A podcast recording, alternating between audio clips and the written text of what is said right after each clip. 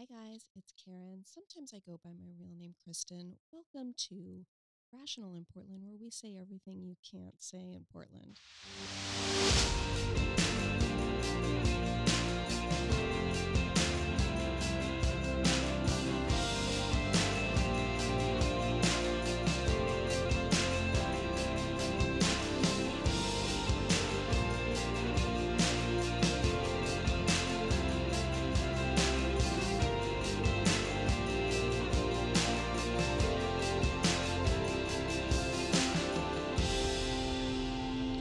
I think most people in this country know that Portland, Oregon is one of the epicenters of the homelessness crisis in the United States. One thing that people who do not live in the city of Portland may not know is that homelessness is not confined to downtown. In fact, virtually every corner of this city is experiencing the brunt of the homelessness crisis many neighborhoods more than others. And I say many because the number of neighborhoods, particularly those on the east side of the Willamette River, which splits the city between east and west, many of those on the east side are experiencing the homelessness crisis in particularly acute ways. They are both wealthy neighborhoods and less, much less wealthy neighborhoods. They're bo- both majority white neighborhoods and majority minority neighborhoods. So the brunt of the homelessness crisis is not confined to particular neighborhoods, and it's certainly not confined to poorer neighborhoods. What's really interesting about it is one of the neighborhoods that is acutely experiencing the homelessness crisis is Laurelhurst, which is a neighborhood in Portland that is filled with beautiful old homes. It's considered one of the city's wealthiest areas, and it has a large park, aptly named Laurelhurst Park, with tens of acres of trees, a duck pond, running trails, tennis courts, and a playground. My guest on this episode of Rational in Portland is TJ Browning, who lives in Laurelhurst, and she chairs the Public Safety Committee for the Laurelhurst Neighborhood Association. It's her job to collect neighborhood complaints and she is a self identified progressive. She has spent much of her life engaged in public service and dedicated to the city of Portland.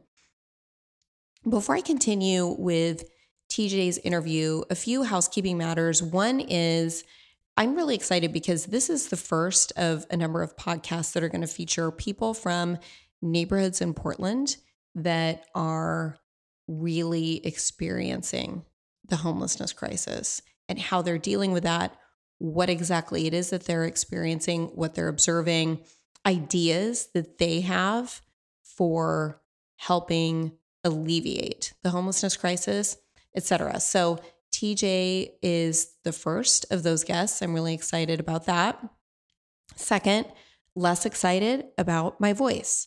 In June, I got what is known in my neighborhood as the two week cold, and it has exceeded its two week goal by incapacitating my voice for weeks on end. Hopefully, I sound like Scarlett Johansson, Demi Moore, or I would even take Lindsay Lohan at this point. Third, thank you all for your messages of concern, asking if I was okay and if something happened to the podcast and expressing your your disappointment and your upset at the lack of podcast distribution and proliferation. Um, the short answer is as much as I love this podcast, I do have a very demanding paid job as a trial lawyer. And fortunately for those clients, that takes precedence. But I love you all. I love your messages. I do read all your messages on Twitter. If you want to send me a message, you can reach me at rational in PDX on Twitter. And so thank you.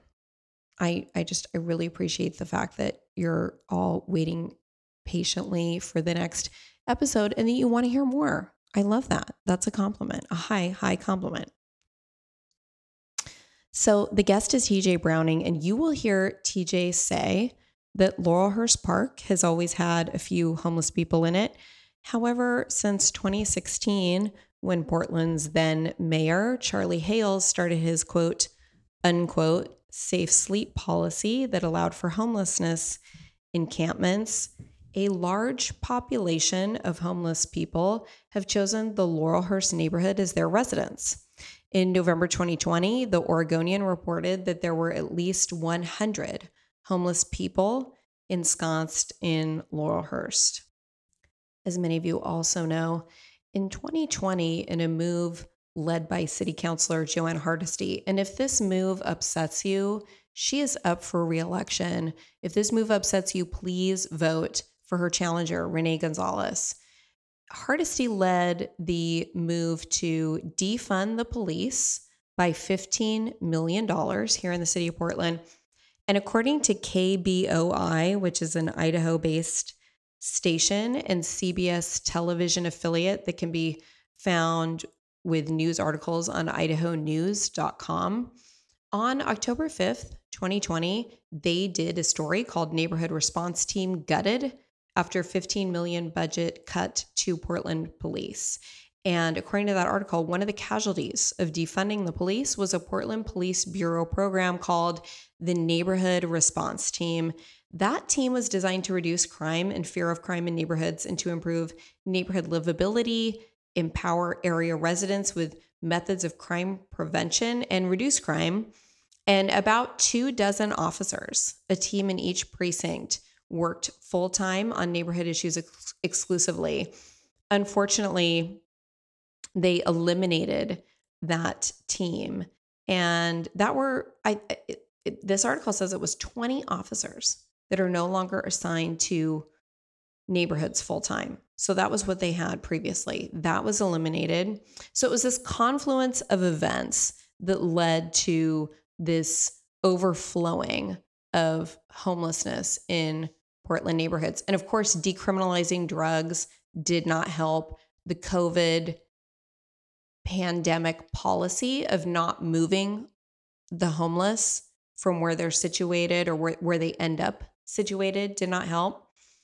Also, in July 2021, the Portland Tribune reported that, in fact, it got so bad, this homelessness crisis, that contractors who were dispatched by the city to engage in trash, sewage, and biohazard control and removal were refusing to go into Laurelhurst due to the increase in gun violence. And you might wonder, well, increase in gun violence, what does that have to do with homelessness? So, if you read any of these news reports about the gun violence in homeless camps in Laurelhurst, you will read that there's actually a fair amount of guns in these camps. Um, you may also end up reading, if you just Google Portland, Oregon gun violence, you may also end up reading that there's a fair amount of homeless on homeless gun violence. And recently, I did a ride along with the Portland Police Bureau. During that ride along, I learned that almost every homeless person has a gun. They have a gun because they're breaking into cars, they're trying door handles to, you know, presumably to feed drug habits, to find things that they can sell, and they find guns. And they either sell them to other homeless people or they keep them. And so it's assumed by Portland police officers as a safety measure to to just assume that that everybody who's homeless has a gun and and generally most of them do which really surprised me so apparently in this July 2021 Portland Tribune article one provider of portable toilets pulled out of Laurelhurst Park because a contracted sanitation worker witnessed homeless people drawing guns during a confrontation. And United Site Services Manager, which is the contractor, the provider of, of portable toilets, they told City Hall that the company did not want to stop servicing units, but could no longer do so safely. They said that users were defecating on the toilets inside of the units and not in the tank. cars were blocking them constantly, not people who were living in Laurelhurst, but cars allegedly owned or at least driven by homeless people. This July 2021 Portland Tribune article also says that a different contractor was providing five toilets on site at a cost of $650 per week via the CARES Act dollars. According to Portland's Homelessness and Urban Camping Impact Reduction Program, which is a city program. It says a police log seen by the Tribune says the worker was in close proximity as one homeless person pointed a gun at another person in the camp. The showdown escalated after a third person emerged from an RV while holding an assault rifle. The July 2021 Tribune article explained that some of the gun violence included a shot fired from inside of a tent, a homeless person who was pistol whipped by another homeless person, and several men wandering around loading and holding guns. Another thing I learned on this ride along, as an aside, which is, I mean, shouldn't be an aside. It's it should really be at the front and center of your minds because I found it so interesting. Is that according to law enforcement, most of the crime that they deal with is caused by involves homelessness, homeless people, um, particularly people who are abusing drugs, have severe mental illness problems, and are homeless. Most of it is generated by these people. And the overwhelming majority of crime that law enforcement sees is related to uh, drug abuse, drug use, drug abuse, and the fallout from that. So it's it's crime to support a drug habit. It it's it's people on drugs who are committing crimes, and and then of course um, some of the shoot a fair amount of the shootings are not just homeless people; they're done by or within the realm of of gang gangs, gang violence, really, um, which is unfortunate because you know we disbanded the the gun violence reduction team at the behest again of councilor Joanne Hardesty because um, she said it was it was racist and it was unfairly targeting black people. The unfortunate thing is that those officers, according to law enforcement, really knew who had guns and who didn't and they they were able to especially the beat cops they were able to figure out who people were that could be trusted that could could communicate with the police about gun violence. And now we just apparently we don't have that. So when i went on a ride along there was a shooting and i was told by law enforcement that that what was going to happen is that one of the hospitals would call and say that somebody came in with a gunshot because generally a lot of these people if they're not completely incapacitated they will run off. The, the i'm talking about the victims here the victims of gun violence. They will run off. They will be picked up by somebody else. They will be taken to an area hospital because they're gravely injured. Um, if they're not gravely injured likely the police will never hear from them again and they will never hear anything about that incident again but if they're gravely injured, they'll be taken to a hospital. And once at the hospital, the police will receive a report because the police will call into all the area hospitals and say, please let us know if somebody comes in with a gunshot wound. They the hospital will notify law enforcement that the a person injured by a gunshot wound came in and they are not interested in talking about who did it. They they didn't see anything, they don't know anything, etc. So that did happen that same night that the the there was a shooting. So it was really interesting because I was told that that was going to happen, and sure enough, that's what happened. It's it's very disheartening and and upsetting, but that that that's just what's going on. So, at one point in Laurelhurst, there was not only gun violence, there were there was obstruction of roads, there were handmade signs of plywood placed in the middle of the road in the neighborhood to obstruct traffic that said things like toll $2 And the July 2021 Portland Tribune article said that a spokeswoman for the city's homelessness and urban camping impact reduction program said it paid Rapid Response BioClean nearly $150,000 to remove trash from Laurelhurst between May 2020 and July 2021. So that's those are tax dollars. Those costs, according to this spokesperson, did not include weekly or biweekly cleaning performed by Clean Start PDX, who don't itemize by location, the spokeswoman added. Any expenses incurred by Portland Parks and Rec, Portland Fire Rescue, Portland Police Bureau, and the Portland Bureau of Transportation are also not included in this figure. So the figure that we're paying to deal with the homelessness crisis in general, but also in these neighborhoods, is sky high. We've talked about this on the podcast before, but I think it's worth noting again.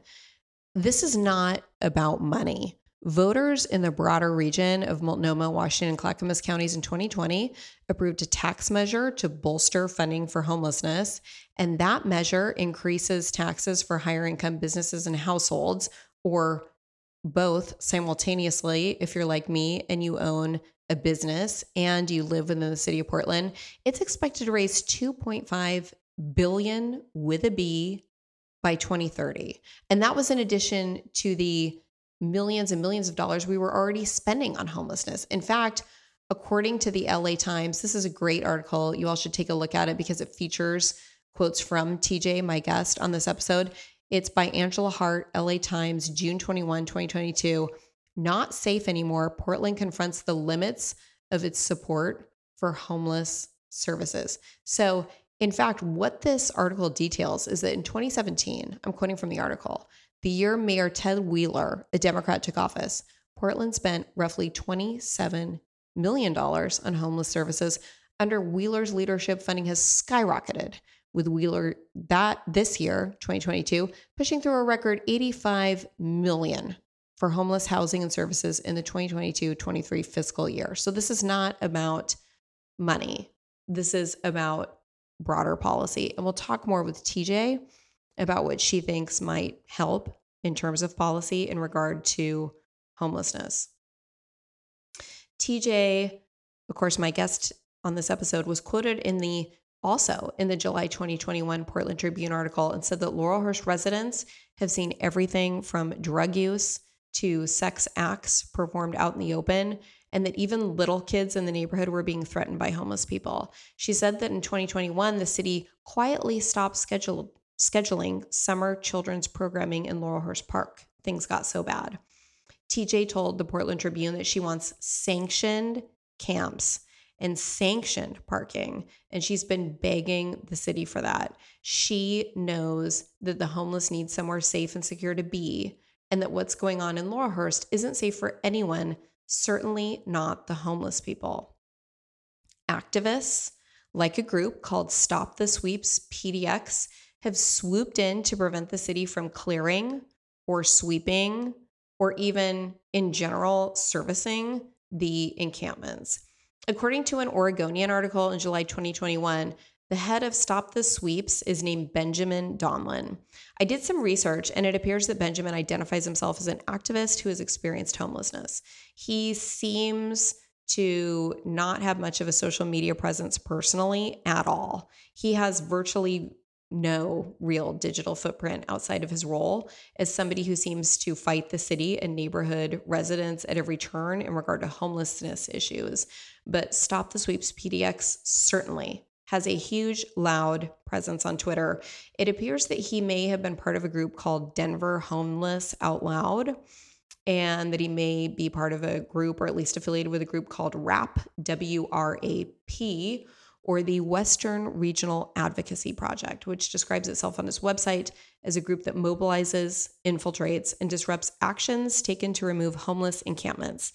WRAP refers to people that work with it as comrades, which is sort of a dog whistle for left wing extremists, kind of like its counterpart, quote unquote, patriot, which on social media generally means a more right wing, certainly much more, few clicks, just a few clicks certainly more right wing, yeah, extremist.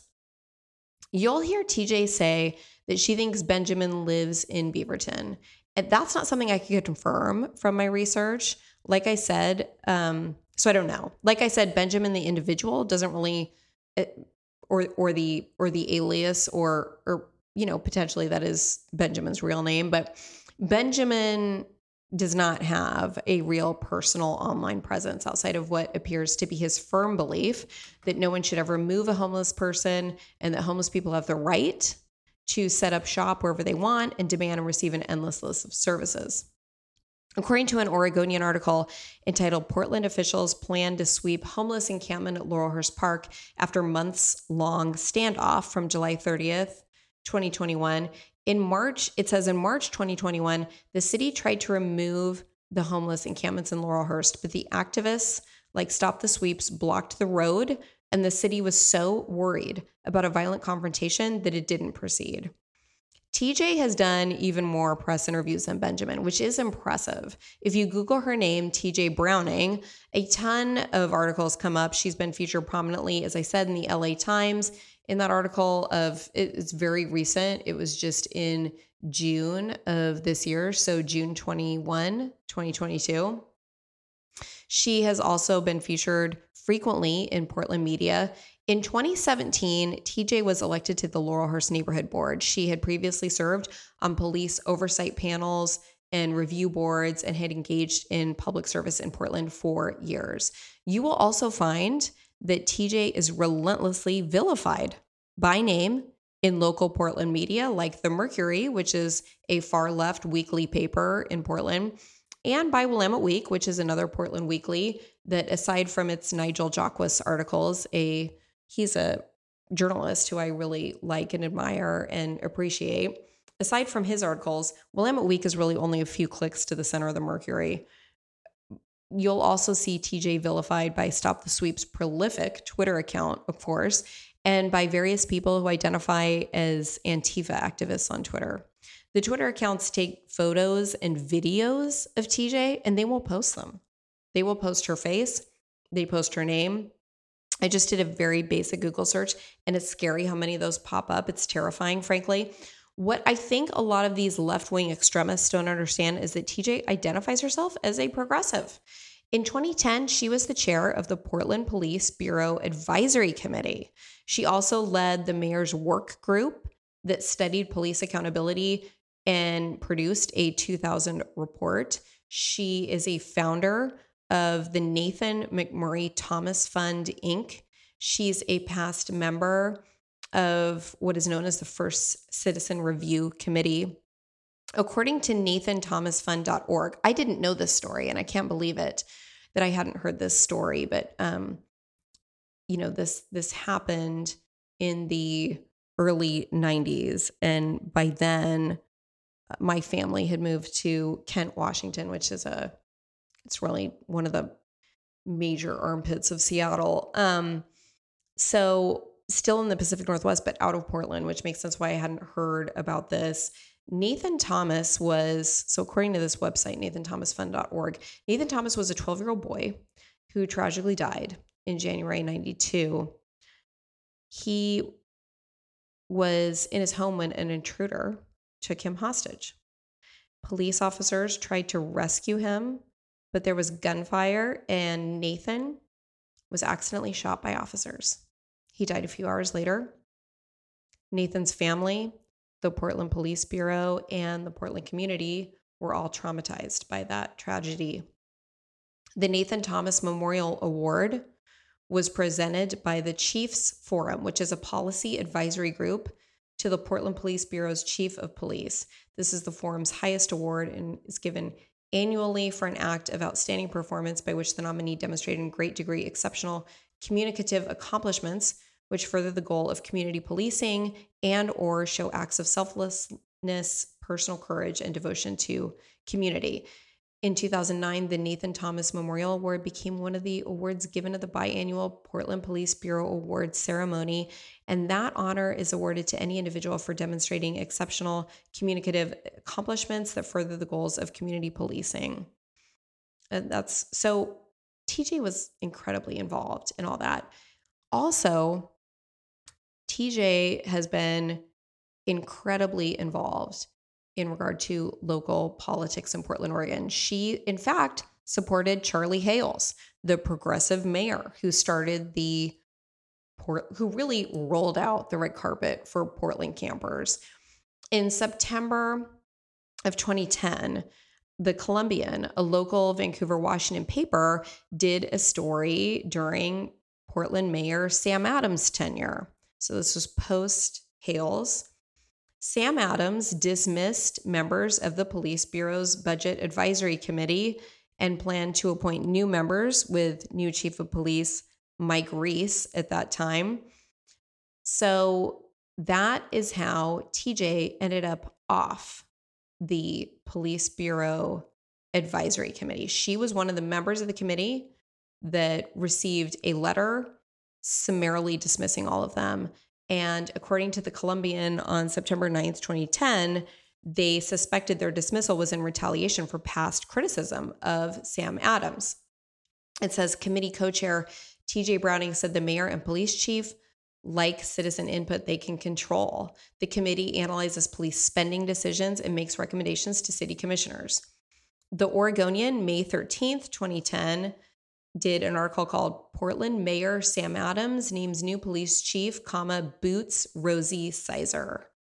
The article says TJ Browning, who heads the Portland Bureau's Budget Advisory Committee, said she couldn't understand how the mayor didn't know his proposed budget cuts would force the Bureau to lay off officers.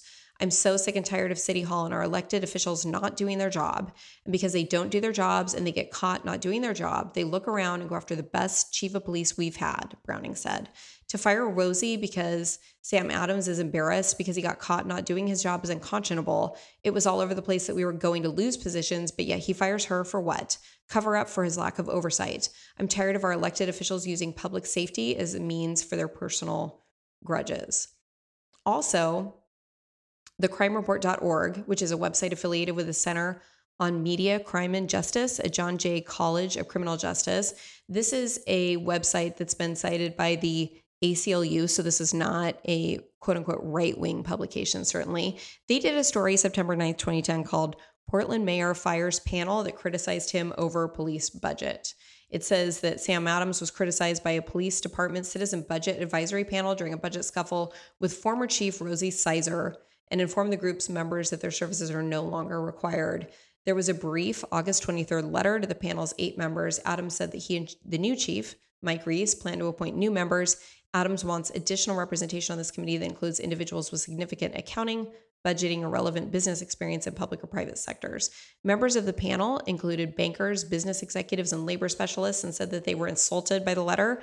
They questioned the mayor's motives it says TJ Browning, chairwoman and member of the advisory group for eight years, says, I think they like citizen input that they can control. We've worked incredibly hard.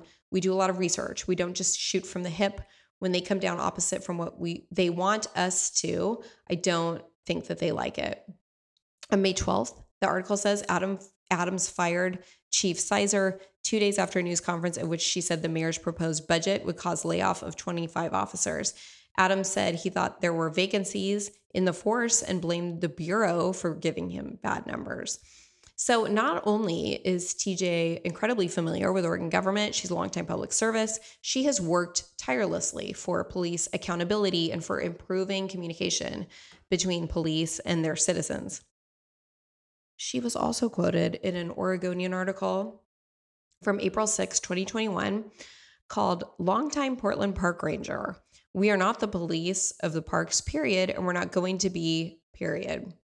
This is one of my very favorite Oregonian articles. We've talked about it before on the podcast, but for those of you who who forget or who haven't heard those episodes and are unfamiliar with the article just for just for background and just to kind of illustrate the dysfunction that has gone on with police in the city of Portland the article details that there was a proposal from city council to hire more park rangers to help stem the dramatic rise of shootings and gun deaths. And it absolutely stunned this the, the oregonian lays it out it stunned portland's park rangers. And this is probably one certainly one of the very few black marks of Mingus Mapps, who is for sure the most moderate, the most rational, the most together, probably of our city councilors. This was a, unfortunately for him, this was a brainchild of him, Carmen Rubio and Dan Ryan. And they called for spending $1.4 million in park levy money to hire seasonal rangers to deal with gun violence. Now, I will say, I have heard from a Portland police officer that he was injured while working, and Mingus Mapps sent him a super sweet get well card like, hey, I'm so sorry this happened. So I, I think in general, Mingus is the best we've got. And, and I would hate to see him go. But unfortunately, this was one of the very few um not so rational things that that he was behind. But anyway, in that article, TJ, who of course has worked for 3 decades on police accountability measures, she said that the idea that park rangers would be dealing with gun violence was silly. And this is in that Oregonian article, April 6, 2021. She says, We were told repeatedly it was too dangerous for park rangers and that it was a police matter. She's referring to the the issues with homeless homelessness and crime going on in the encampments and gun the gun violence that was going on in the encampments in Laurelhurst. And it says that she also volunteers, TJ volunteers as an advocate for people who appeal Portland Police Bureau findings on their complaints against officers. So she assists people who have complaints against police officers. That's she's a progressive person. She's this is not a mega quote unquote patriot. That's not who TJ is. And the attempts by people affiliated with Antifa and Stop the Sweeps PDX to paint her as some kind of right wing nut job are flat out wrong and insane. That is, you'll hear from you'll you'll hear her. I mean, that is not who she is. I mean, if if you leave this interview thinking that she is all at all any clicks to the right, I'll be shocked. So she says in this Oregonian article, she's quoted in April 6, 2021, as saying, the park rangers know better than you what they're capable of doing. She actually wrote to the city commissioners and the mayor about this. And she said, while the park rangers have an important role to play in our city, they're no substitute for a professional, trained police force. Thank you so much for listening to that introduction before hearing from TJ, which I know you're all dying to do. But I think it's important to sort of set the stage for her interview and why her interview is so important. So here's my interview with TJ Browning from the Laurelhurst Neighborhood Association. TJ, welcome. I'm so glad that you're here. Tell me who who is this Stop the Sweeps PDX on Twitter? Um, the contact person I had was a man named Benjamin. We called him Beaverton Benjamin because he didn't even live in Portland. And um, I don't maybe have a last name for him. I'm not sure.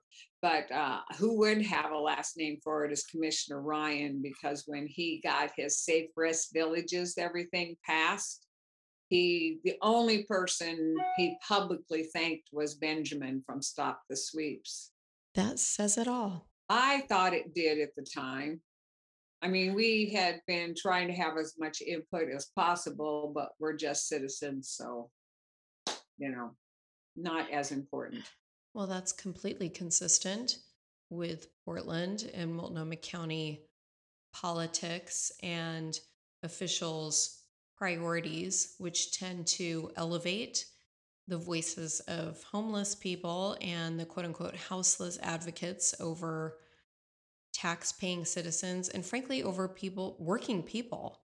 So eh, how do you stay unafraid? How do you keep going? Well, the unafraid part of it is not as accurate of late as it used to be.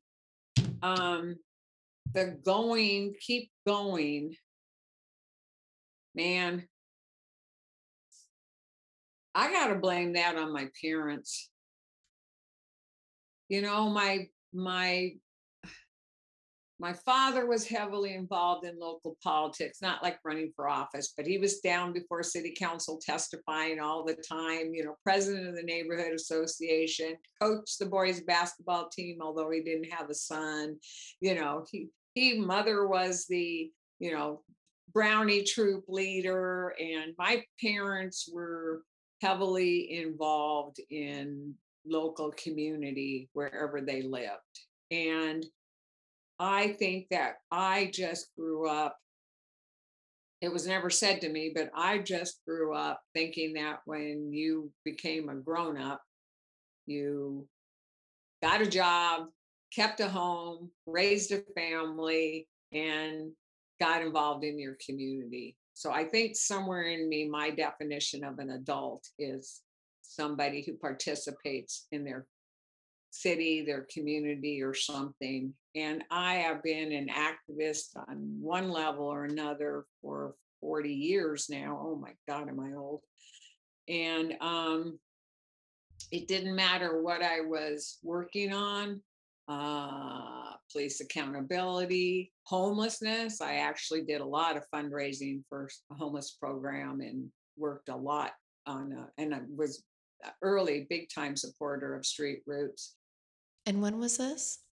Um, Street Roots, I got involved when I met Bryan Pollard, who was the founding editor of Street Roots. I was chairing a committee for Mayor Katz, uh, a stakeholders committee that was supposed to design a citizens review committee for uh, the city. I literally had the left and right. I, the ACLU attorney was sitting across from the police union attorney. But Bryan Pollard was there and he was representing the homeless community. He was so quiet, and I was trying to hear everybody's voice that I kept bugging him. Okay, do you have anything to say? And you know, well, you do a podcast. In order to get people to actually speak, they have to feel comfortable. And that is a lot of times based on trust or a relationship but I needed to um, get Bryan's input and I needed to get to know him better and make him feel comfortable. He's very, he's a very intro, he's very much an introvert. He's one of my best friends to this day. So is he still with Street Roots? Oh my gosh, no. You could do a whole podcast. He left Street Roots. He went to be the editor of the Cherokee Nation newspaper in Tahlequah, Oklahoma. He's part Cherokee. He then went on to be the executive director of the Native American National Journalism Association. I probably have that right. It's NAJA. Then he went to Stanford on a Knight oh, wow. um, fellowship, and then the pandemic hit. He was he was uh, fighting for freedom of the press for Native American Indigenous people in order to have a treaty with the United States government back in the day uh, Native Americans had to have a constitution. So all these tribes and nations have constitutions, although many don't even know what they say. And he was going through the historical records and going through all the treaties and discovered the vast majority of them have freedom of the press. And yet, the vast majority of Indian tribes and nations, the press is controlled by the leadership. So if an editor writes a criticism of the tribe leadership, they lose their job. That's called freedom of the press. So that's been his campaign. And that's what he got the fellowship at Stanford for. Now he works for the AP. He still has the, he's still on the board for the Native American National Journalism Association. And I think he's still on, now he just recently rejoined the board for Street Roots. Oh, we did. Okay, so he's back Aren't you glad you asked me that simple question? For sure. I mean, one of the reasons I started this podcast was because I'm trying to dig deep and figure out what is going on in this city because the media doesn't report on it. No. Well, and Bryan, I had such an admiration for Street Roots and what he was doing, um, giving people who didn't have a voice a voice giving them job skills, earning money, legitimate money. I mean, they wrote it, and the um, professional journalism people in Portland edited and supported it tremendously. So if I would do a I, like I used to, uh, well, I still do. I'd have a Christmas open house, and I would call it a, a Christmas socking party. And people weren't obliged, but I asked them to bring socks. I mean, they're always on sale. They're easy to carry. And I would just get hundreds and hundreds and hundreds of pairs of socks. And after the party, I take it to Street Roots so that they could distribute. It's really easy. People didn't have to if they didn't want to, but you know, my oh, back to your original question too, why I do what I do. I find that the vast majority of the people care a lot and really want to help and don't know how. That's exactly right. A lot of people like, I don't want to ask for money. I don't want to ask them to get involved. You know, so many people are afraid to do that ask. My father always told me so many people want to and don't know how. And so you have to keep asking. And through the years, I've discovered how many times people have said, Oh, thank you so much. I didn't know how to get involved, or thank you so much. This is such an easy way to help out.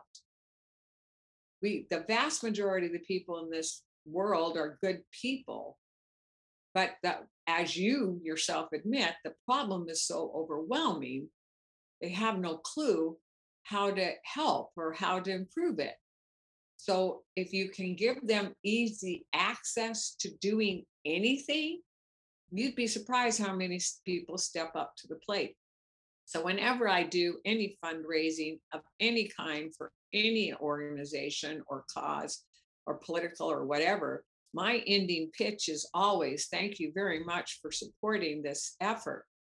But the world's really messed up and we all need to do something. I don't care if you join your church, you want to be a Girl Scout leader, you care about the environment, you our roads need fixing. I don't care what it is. Everybody needs to choose something and do something because that's the only way the world's going to get better.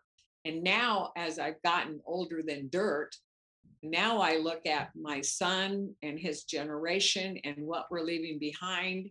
And all that does has amplified my motivation. I can't leave this world a mess for that. But my son.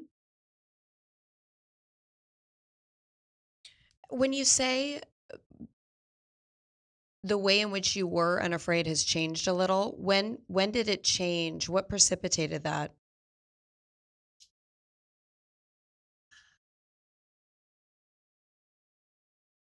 You can't let fear be your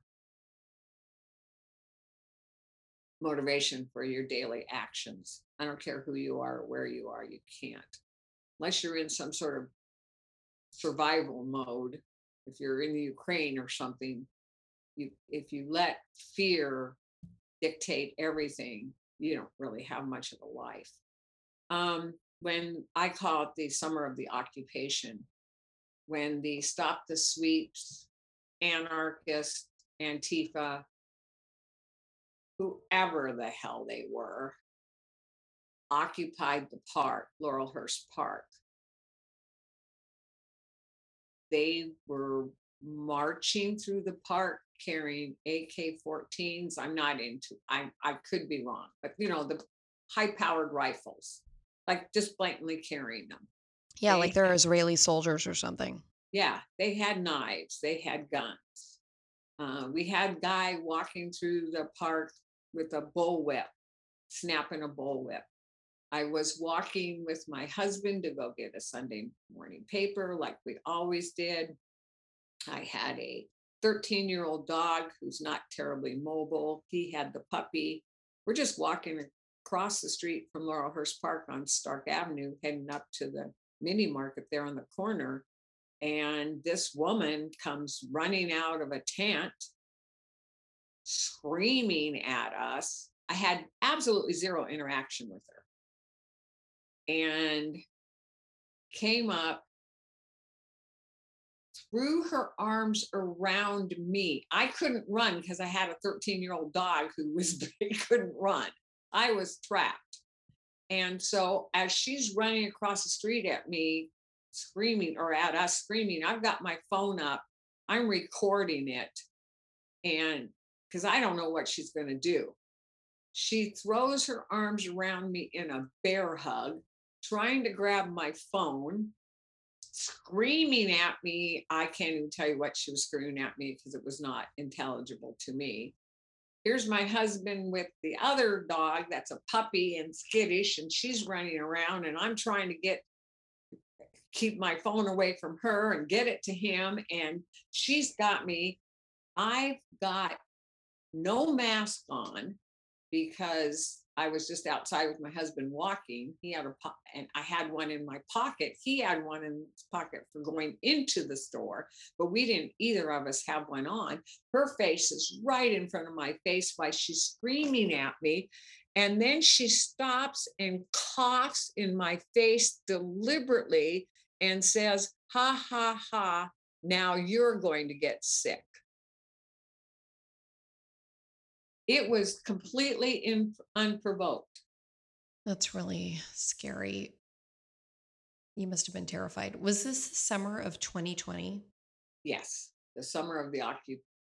Well, it was COVID, so yeah. Then we had a a Laurelhurst board meeting not long after this, and we're sitting in an open, they're open meetings by law, and in marches, I'm saying Antifa because some of them had the Antifa emblems on their clothes. But Benjamin from Stop the Sweeps was there too. So I don't know what the interaction is between these groups. So here are 10 or 12 people sitting, aging, eh, age from 35 to 84. And we are outnumbered. And one of them has a big chain he's swinging around and slamming on the table behind us. And they're yelling at us. And I'm texting neighbors like crazy. We're here by our, we need more people. Come, I mean, the neighbors just start coming in. Half of them are senior citizens, but I mean, that's that's what a community does.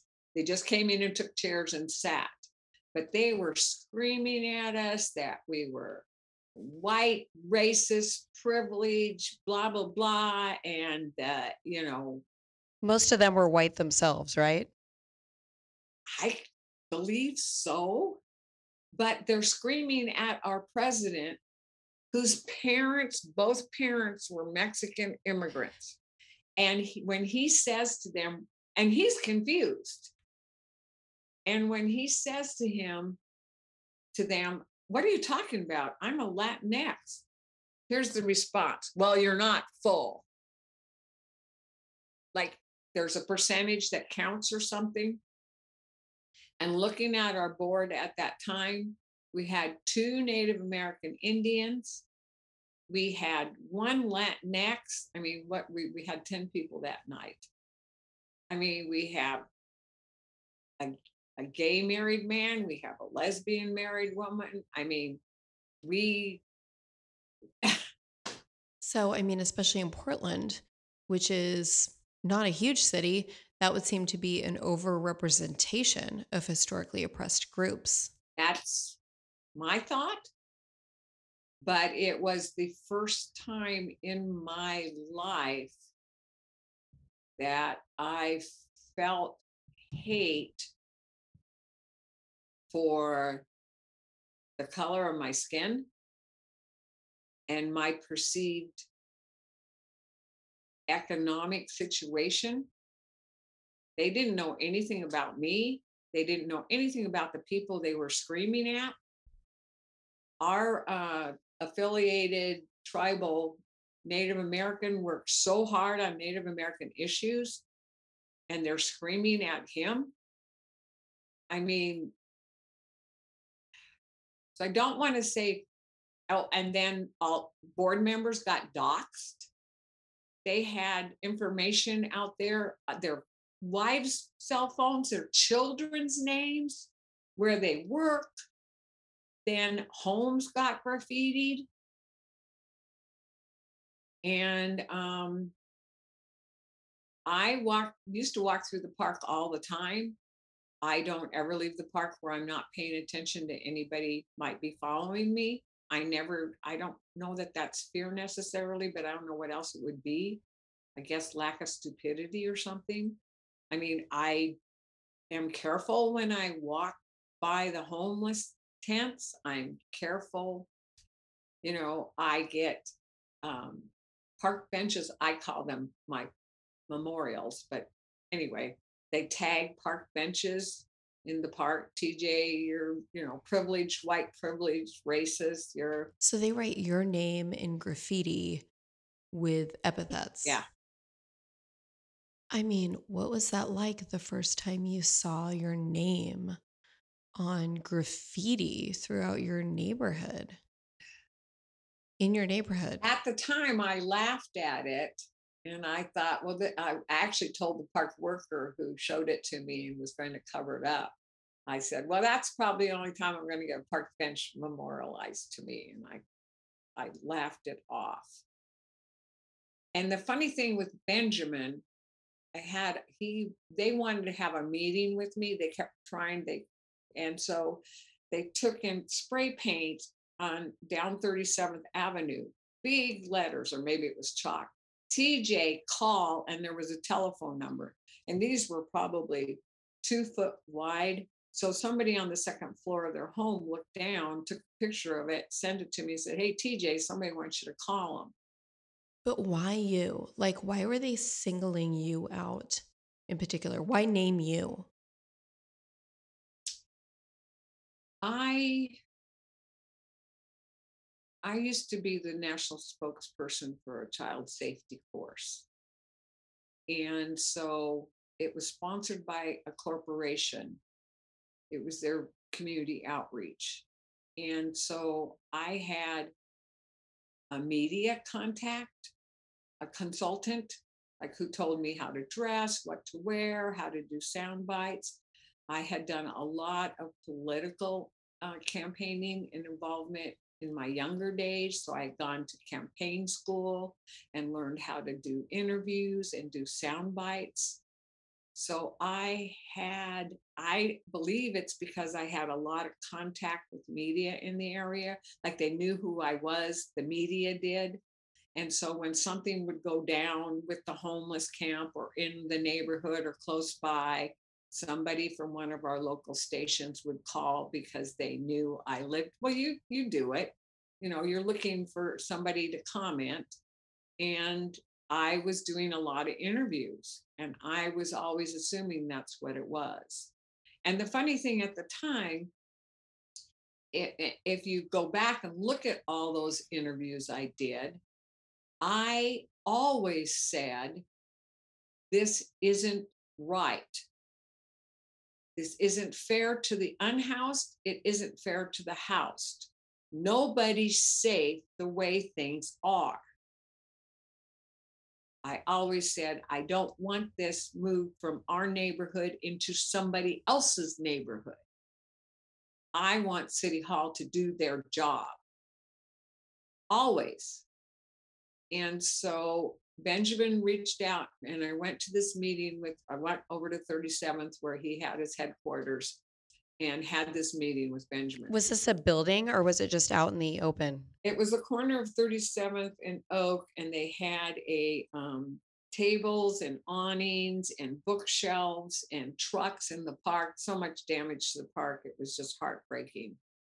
And um, the first thing he said to me, which was uh, surprising to me, you know, I'm kind of surprised. I looked. Uh, a lot of people tell me about all this great work you did with police accountability and like he was surprised that i did something he agreed with i'm not quite sure but he felt like we had some sort of connection and could talk and he said um, that they what what they were demanding they wanted a piece of land somewhere that the city gave them that they could all just live there and unsanctioned.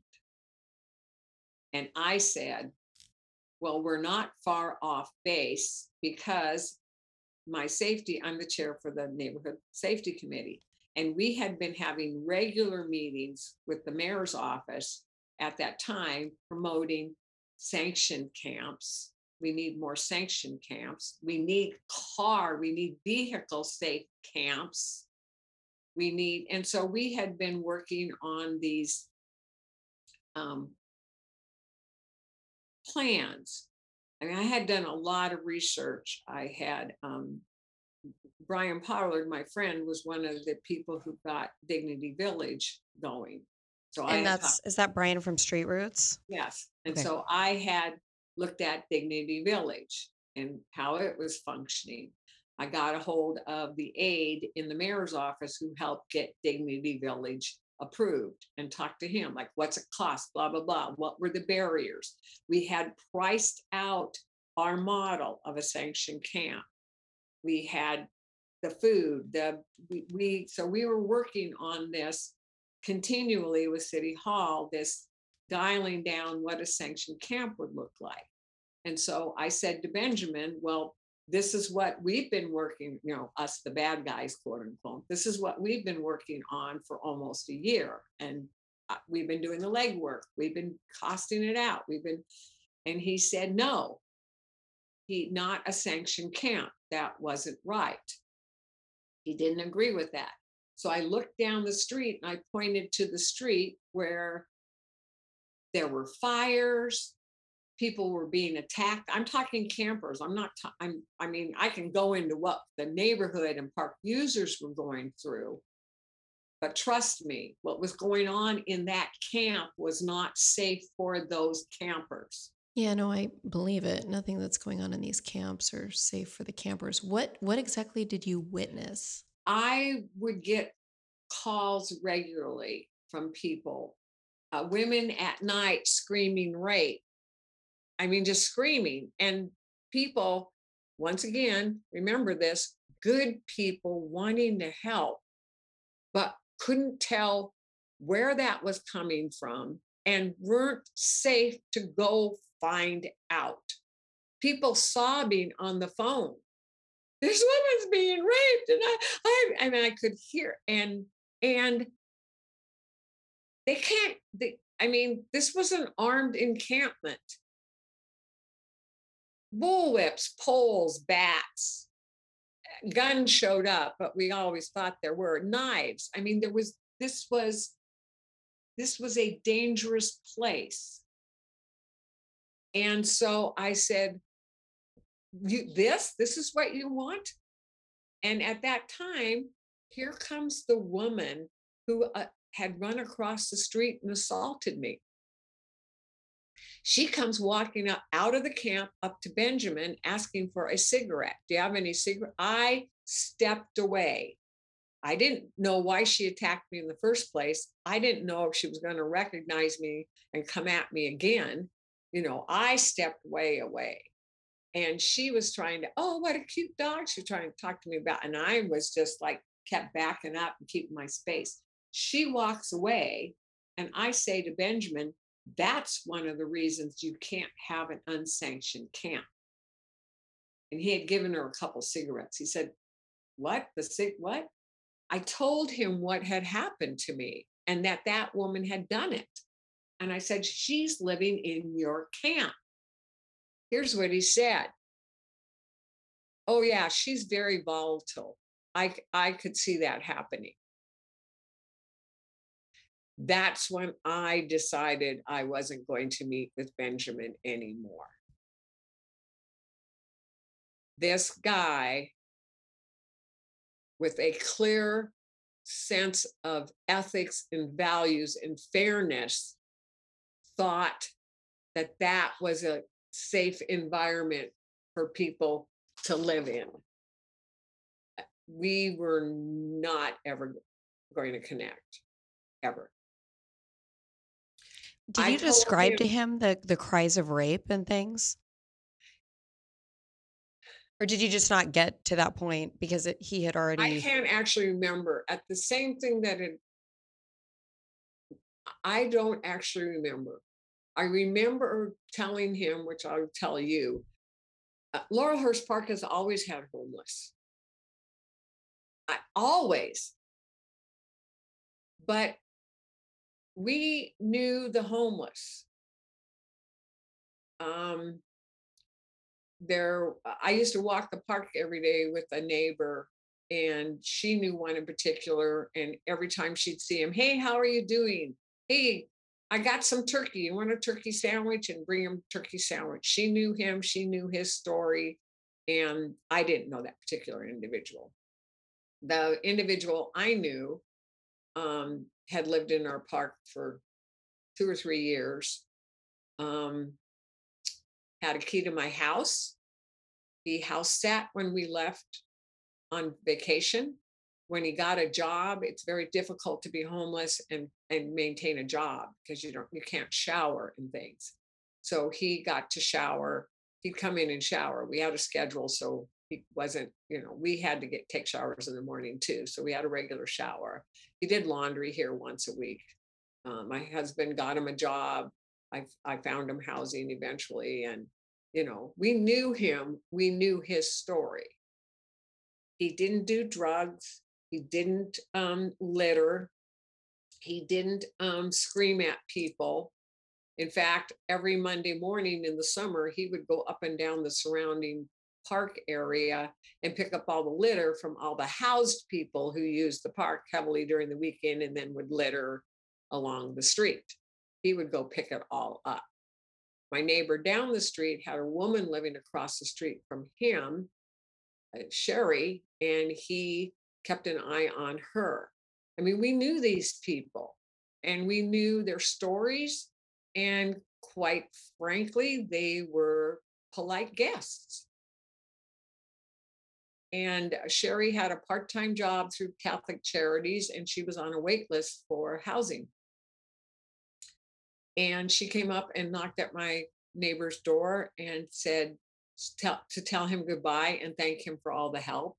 And he says, Oh my gosh, you got housing. That's so great. No, it's not safe here anymore. I've been assaulted twice. These new campers have made it too dangerous for me. And that's what we all witnessed.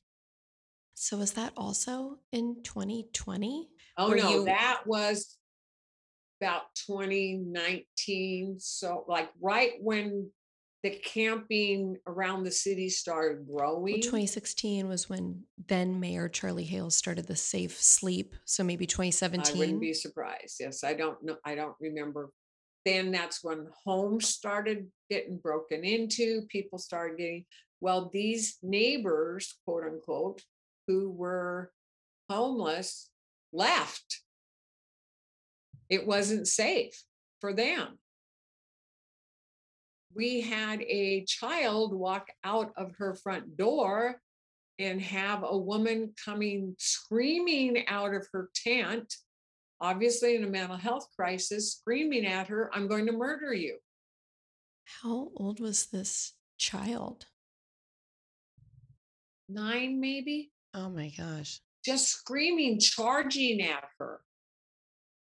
We had a, a little boy who is asthmatic, who both of these lived across the street from the camp. And he couldn't, all of a sudden, he couldn't, the doctor and the parents couldn't control his asthma attacks. They were just, and so the dad put a uh, air monitor on his front porch. The air monitor outside his home was worse than the air quality when we had all the wildfires and people were told to stay indoors. Yeah, most people familiar with the city of Portland know there are fires coming from these encampments 24 7.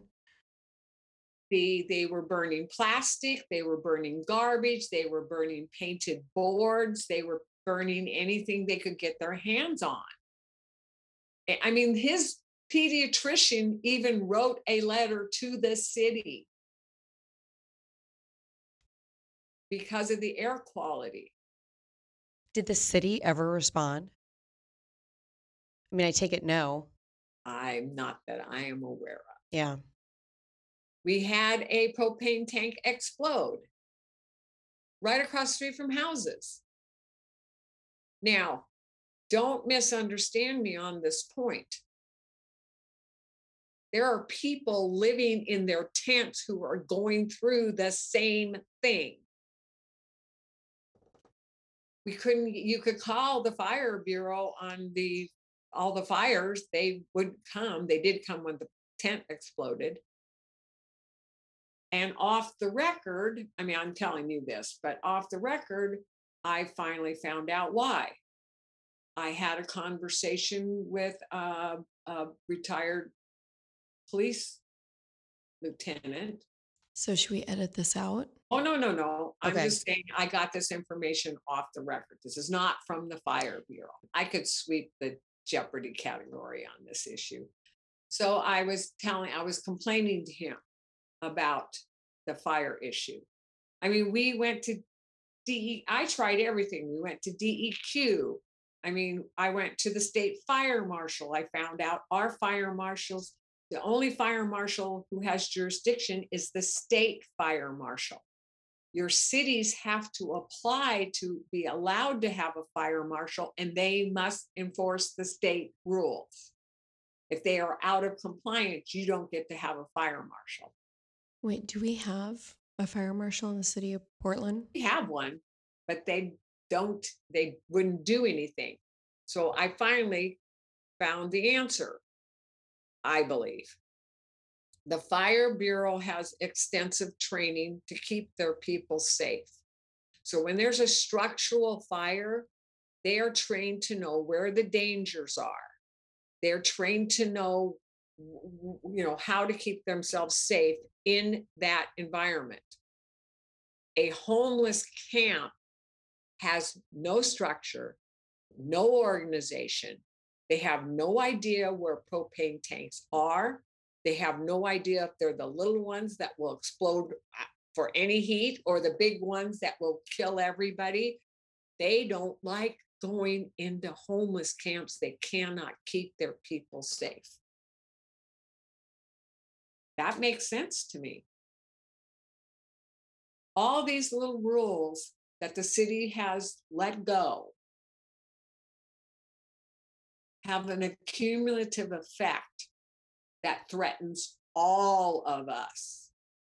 And we all are experiencing the side effects of just letting all these rules go. So, you have noticed a change in the tenor of the homeless population in Laurelhurst and in Portland itself.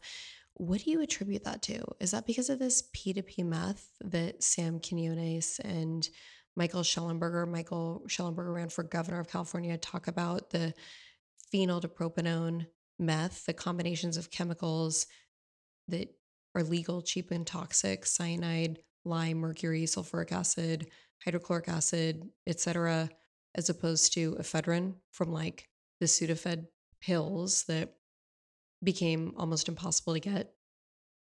Did you read the Atlantic Monthly article? I think a, a, quite a few things changed.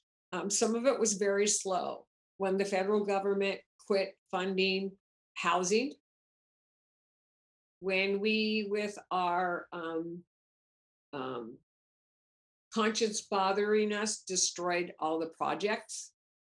You know, there was a big, big social movement that we shouldn't have these big um, um, projects where poverty and crime is all like in one spot, uh, compacted area that if we put affordable housing everywhere in the city, then you don't have, you don't create a ghetto, an uninhabitable, unhealthy area. So we tore down all the projects.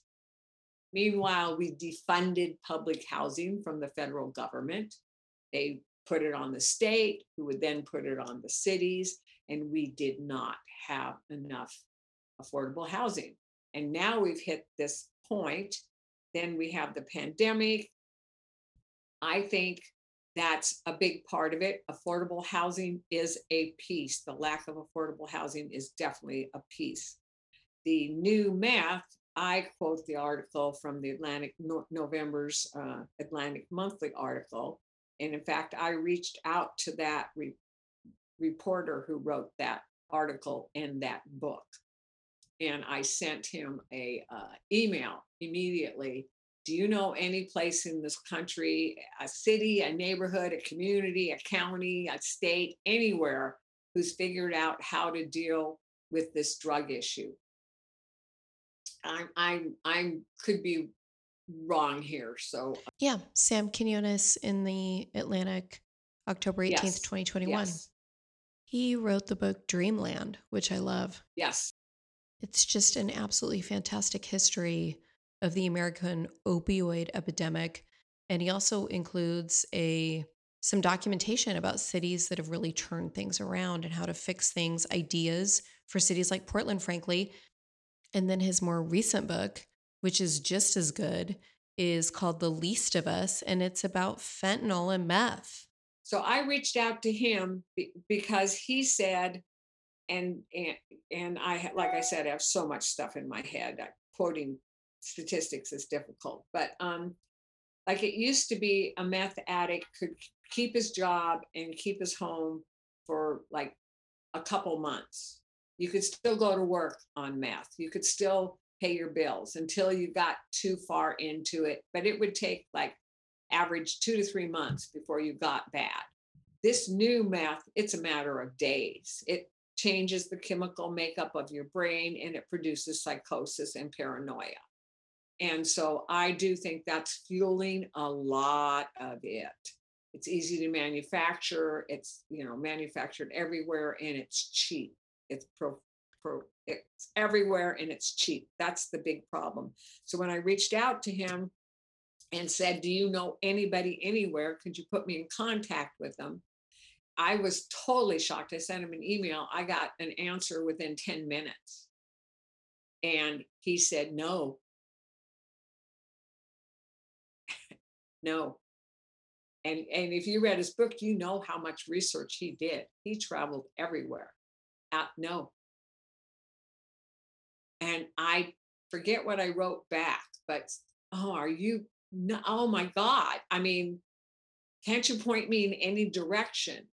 And what he did say, he wrote back and he said that um, he thought it would be uh, beneficial if those of us, I forget how he described what he thought I was, um, could speak to each other, who could, could get in contact with each other who's going dealing with this huge problem.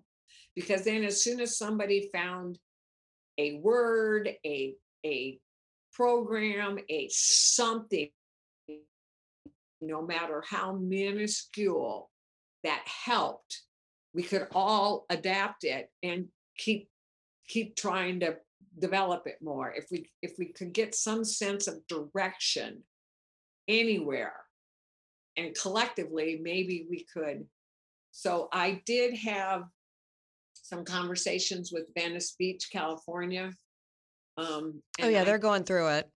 yeah and so uh, the interesting thing about boy i'm sorry i'm digressing. The interesting thing about venice beach is that um, there's a big overpass of a freeway there. I mean this is a really lengthy one. I can't remember which freeway that was.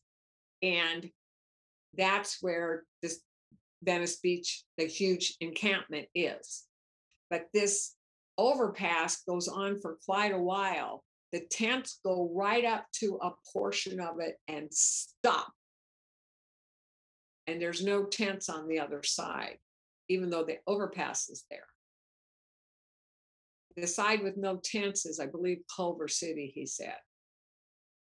They didn't legalize urban camping. So for me, that's a piece of it.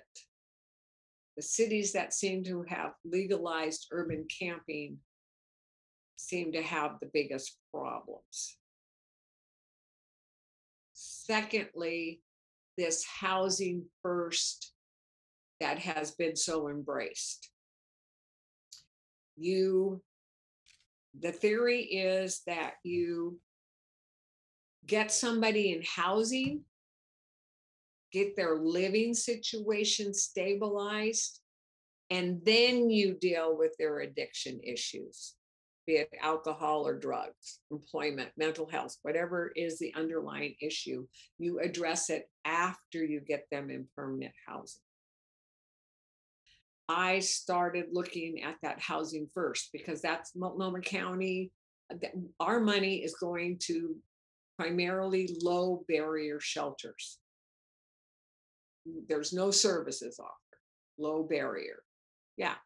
And so because in theory you put them in housing and then you provide the wraparound services that will stabilize them well i won't tell you who but there are people in city hall literally who said that's just political rhetoric rhetoric it does not exist in portland now that wasn't surprising to me and i'm sure it isn't surprising to you and i'm sure it isn't surprising to anybody who lives in portland we don't have those wraparound services.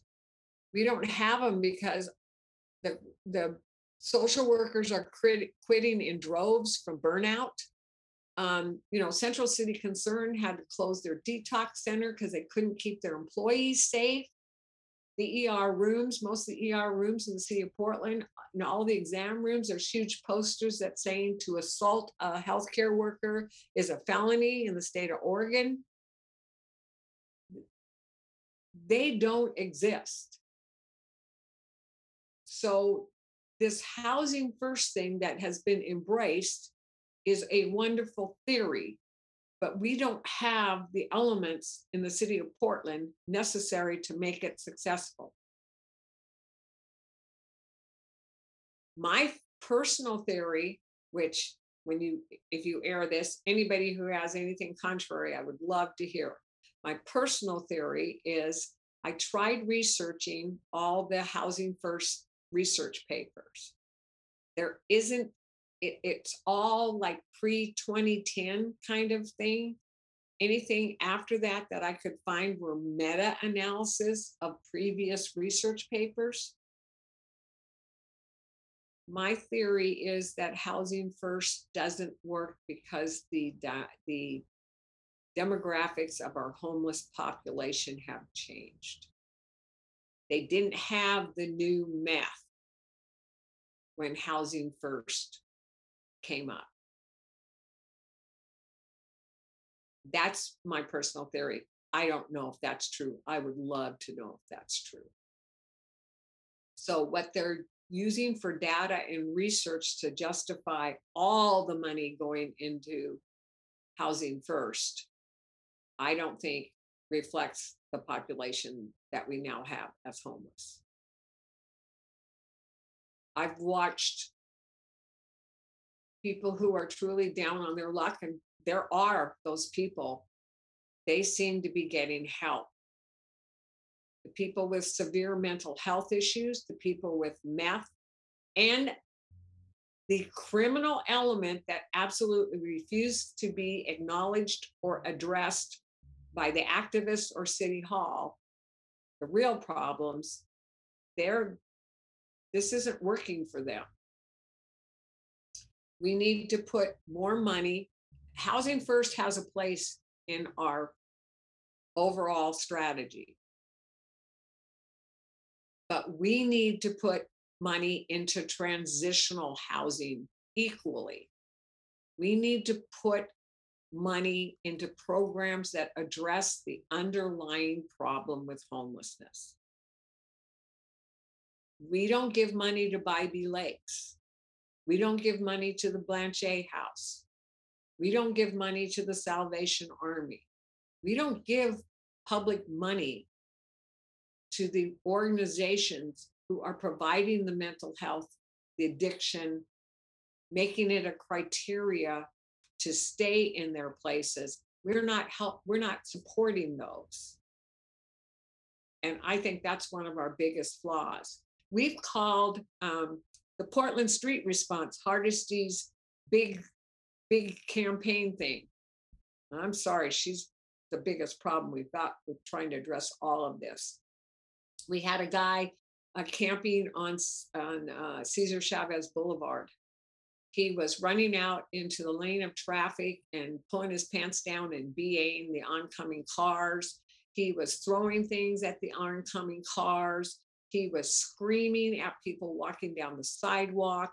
There was a bus stop right there that bus drivers weren't even stopping at and people weren't using because this guy was there. There were neighbors calling constantly, worried about this guy getting hurt out on Cesar Chavez or or somebody and then the person who hit that person i don't care what the reason the person got hit. You can't tell me that driver isn't going to be affected their whole lives for hitting a pedestrian. And calls after calls after calls. The, the park rangers came out. The behavioral health unit came out. The Portland Street response came out. I mean, we saw them come out repeatedly, repeatedly, repeatedly. Calm them down for the moment and drive off. Because we don't do civil commitment here. In order to get somebody civilly commit, committed this is what a police officer said to my safety summit that I had in the neighborhood. You literally have to say to a judge, if I we don't commit this person, they'll be dead in 24 hours. Again, I want to point out the guy on Cesar Chavez was a threat to the drivers, was a threat to the bus users, was a threat to the people trying to use the sidewalk uh, or the park. But most of all, he was a threat to himself. That's called loser, loser, loser, loser, loser. And that's what we're going through right now. Yeah, there was a New York Times article regarding the homeless in Houston and it's entitled How Houston Moved 25,000 People from the Streets into Homes of Their Own from June 14th, 2022. And what struck me about the article was that there was no analysis about the fact that Houston doesn't have the kind of building regulations that the cities who are really struggling with homelessness, like Portland, San Francisco, Seattle, LA, these West Coast cities have all these building and code regulations. I talked to a contractor, he came in just to give me background information. He wanted to help me out. He wouldn't come on the record because he's got ongoing projects in the city of Portland, but he was willing to talk off the record to give me background. And he said it is absolutely impossible to build anything in this city unless you are contracted with the city to build homeless housing because of all the regulations. Um, and if you're building homeless housing, you can make a lot. I mean, those are, he said, those are killer contracts. And it's totally backed up. Um, there, there's a Portland Tribune story, November 17th, 2021, 60 unit housing project cost $390,000 per studio apartment. The headline was Portland to build $23 million 60 unit housing project for the homeless. And I've I've also talked to subcontractors off the record who have worked on those homeless projects for the city of Portland and they say they're extremely lucrative. These studios are beautiful. They look far better than the homes these subcontractors live in. 180 degree views of the Willamette River, beautifully designed, environmentally conscious, super good looking, all the bells and whistles. And it's just ridiculous the amount that, that, you don't have to spend that kind of money. It doesn't even make any sense. Also, June 15th, 2022, KGW did an article in 10 years, Houston got 25,000 people off the streets and into housing. Could Portland do the same? This was kgw.com. And it talked about how they have wraparound services for these people. And they don't just approach the people they house once or twice. They approach them over and over and over and over again. It says the outreach workers are persistent. They don't just approach and leave if they don't want to move. They might revisit them five or more times to convince them. And then once they're housed, the wraparound services help them see the light at the end of the tunnel. So they're not putting them in an apartment walking away. They put them in an apartment, but with all of the services, the mental health, the substance abuse, the job training, etc and I would bet you anything that they are not spending what we're spending per studio. There's no way in hell that Houston is spending $390,000 per studio apartment to house these people. I don't I I think there are more economical ways that all this could be done. Um, um, Robert or oh gosh, last name. What is he? He was one of the founders of uh, Join, and he built the building that used to be on St. Francis Park. And he, when he puts up affordable uh, housing, it's so much cheaper than others do it. Or you look at the a veterans home apartments on Sandy Boulevard, 38th and Sandy Boulevard, that they spent $850,000 on and now is condemned because of shoddy contracting work. I mean, part of the problem with any bureaucracy is it's bloated and slow and doesn't uh, have a tendency to not pay attention to um, details. I think in part, that's why you hand it off to vetted people with track records. Um, the example, like Salt Lake City, has done a great job. Salt Lake City is Mormon. The church has a lot of money. The church provides a lot of social workers. The, the church provides the wraparound services. Um, Look at San Antonio, they've reduced 77% of the homeless in their city. They have a program somewhat similar to Bybee Lakes that's private nonprofit that does like 400 a night. They have low barrier, they have apartments, they have, um, I mean, they have everything that I've been talking about in their program.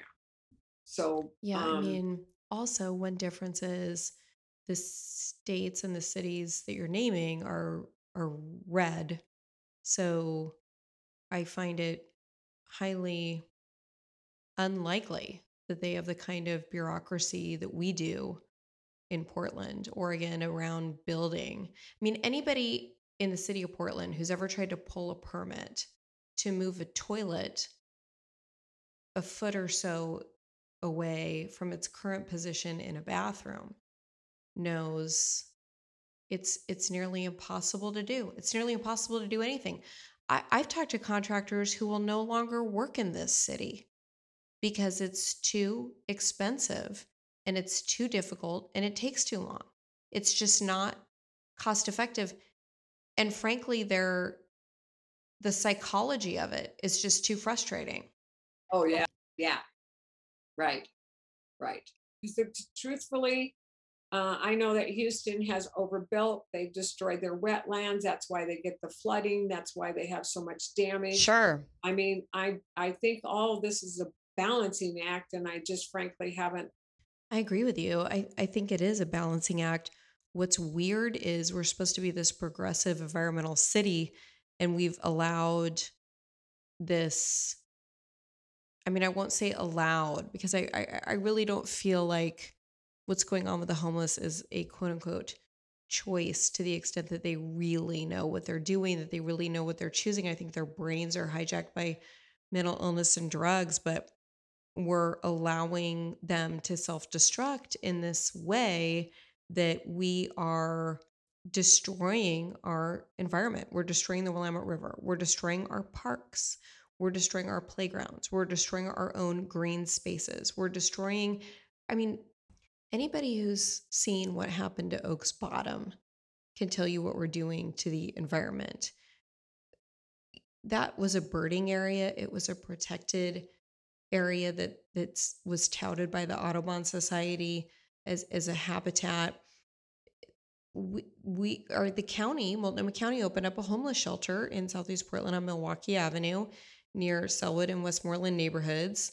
And, you know, there it's low barrier, but in general, it doesn't allow people in who are completely off their rocker. And the issue is that you know, if you don't get allowed in, you you camp outside of there. And there there's open air drug markets outside of there. Did you see uh, last Tuesday the LA Times did a big story on the homeless pro- program in Portland. It was through the Kaiser Family Foundation, and uh, that reporter had reached out last spring. It's a extensive article. She did a lot of research. She um, she actually interviewed quite a few homeless uh, and and I spent quite a bit of time with her. But she opens the article with somebody camping along the I think the Columbia River, and how she likes to camp there because of the wildlife and it used to be so beautiful and now she's just so upset with all the garbage the trash we're killing the fish i mean this is somebody in a homeless in an rv in a homeless camp complaining about it. Yeah, it was last Tuesday in the LA Times.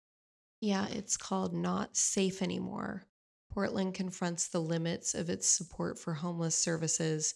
June 21st, 2022, by Angela Hart. And everybody should go check this out. There's a photo of a guy just amidst squalor and trash. It looks like something. I mean, if if he weren't white, it would look like something out of South Sudan or Somalia. And it says Paul Hunter is taken to sleeping on the roof of his RV parked. This is the caption of the photo parked along the stretch of Northeast 33rd Drive in Portland, Oregon. The interior is infested with rats, he says, as well as two rattlesnakes. And you're right, it begins with an anecdote about a woman named Michelle Ferris who is sifting through garbage and debris that's accumulated along the roadway in Northwest Portland. And it says she has vivid memories of this area alongside the Columbia River when it was pristine. Now, for miles in both directions, the roadside was lined with worn RVs and rusted boats doubling as shelter and spilling out from those RVs, the trash and cast offs from this makeshift neighborhood also stretched for miles, making for a chaos that unnerved her. Broken chairs, busted up car parts, empty booze bottles, soiled blankets, discarded clothes, crumpled tarps every so often. It was more than she could bear, and she attacked the clutter around her own RV, trying furiously to organize the detritus into piles. I mean, this is somebody in a homeless, in an RV in a homeless camp complaining about it. Yeah, it was last Tuesday in the LA Times. I will tell you, reflecting on what you said about the contractor who won't come on air and the people, neighbors, and even a staffer in City Hall. I think people are growing increasingly frustrated with the um, our two tiered enforcement of the laws. Uh, I know somebody who got a tick, $149 ticket for an expired tag on their car. I got a call from somebody who got a $89 parking ticket. Uh, the contractor who gets called on something where right next door it's happening and they're not getting called on. I am the people who are watching the cars with no license plates at all. Um, yet, um, I just loaned my car to my son because he was taking a road trip with his fiance, and his car's at 2003. And I noticed his tags were expired and he leaves me his car so i have a car And so, and I'm thinking, I can't drive that car. It's got expired tags. I'm going to get a ticket. But other people don't get tickets for that. When the pandemic hit, a neighbor on the street bordering the park had two sons come home from college. They have a single car garage and a single car driveway. They can park at the most two cars in the driveway. And now they have four cars. There's no parking on their side of the street ever. And across the street, there's no overnight parking. So from 10 p.m. to 5 a.m., there's no parking. And so, but the campers, the homeless campers, have been parking on that no overnight parking street for years now. So when the sons come home from college because of the pandemic and they're all in quarantine, well, where are we going to put our cars?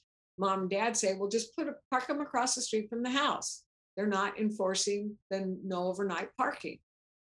Got up in the morning, they had parking tickets. None of the other cars that had been there all night had parking tickets.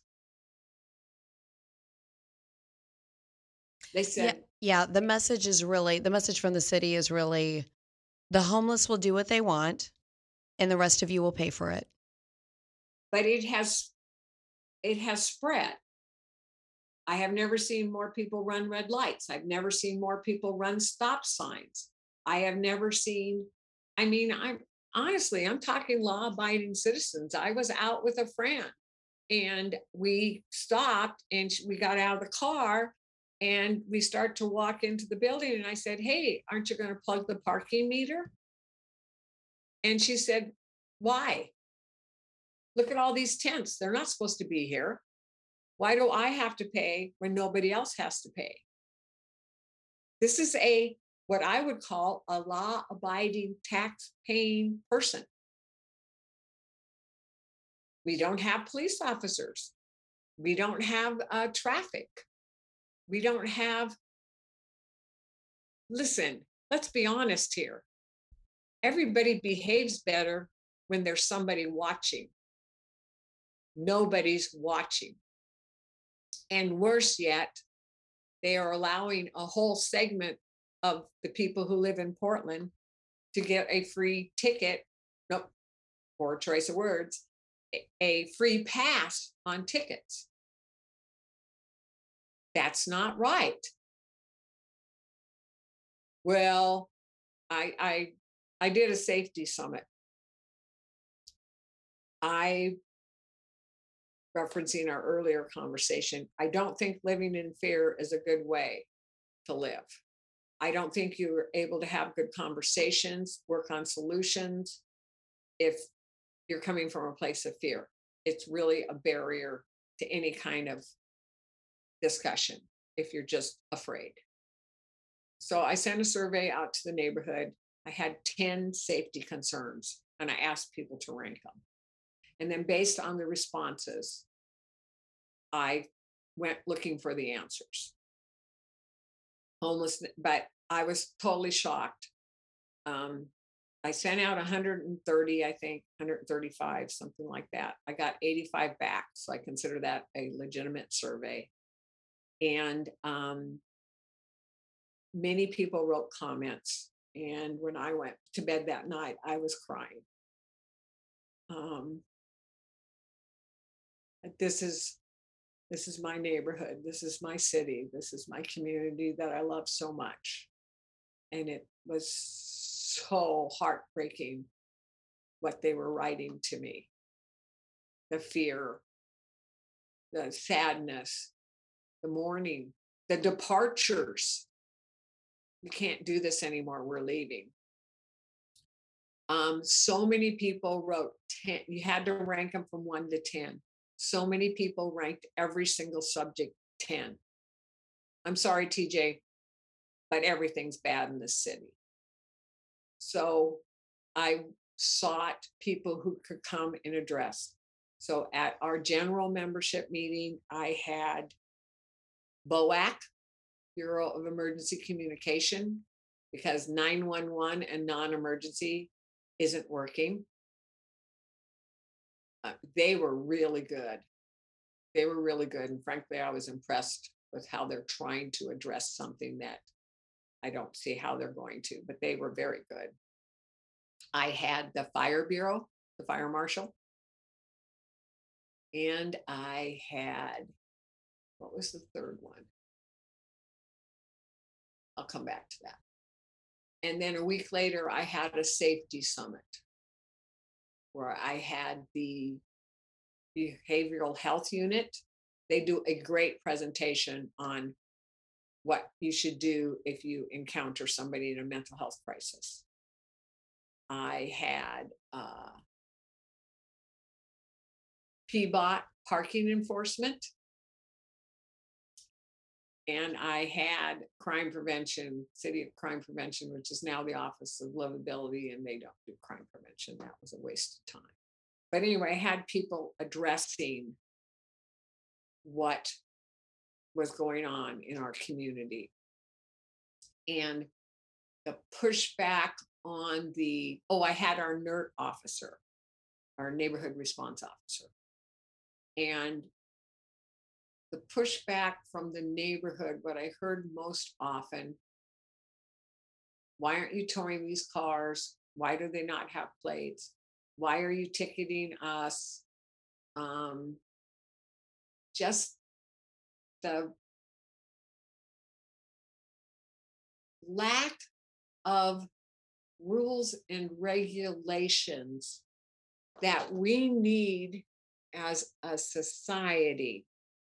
The only way we can all live cohesively is if we're all following the same rules. The rules in I mean, we're all competing for space. We're all competing for services. We're all, all of us are com- competing for limited resources. That's just the nature of the beast right now. But it seems like some people are getting bumped up to the front of the line, and the people in the back of the line are the ones, for the most part, that are obeying the rules it was really an eye opener to me. The sense of despair, the sense of chaos, the garbage. They just let all these little rules go and do not understand this is our city leadership, the cumulative effect and I don't know how they're going to get it back. Are are you going to stay in Portland? I went to school in Denver. I couldn't wait to get back to Portland. I never in my life envisioned a time that I would ever even think about leaving Portland. but I have to admit, uh, we've discussed it. What do you I, think would tip you over the edge to actually taking action and, and moving? Like like so many others have have done. Right now, what holds me here is community. I have a hard time thinking about walking down the street and not seeing faces I know. I have a hard time thinking of, I mean,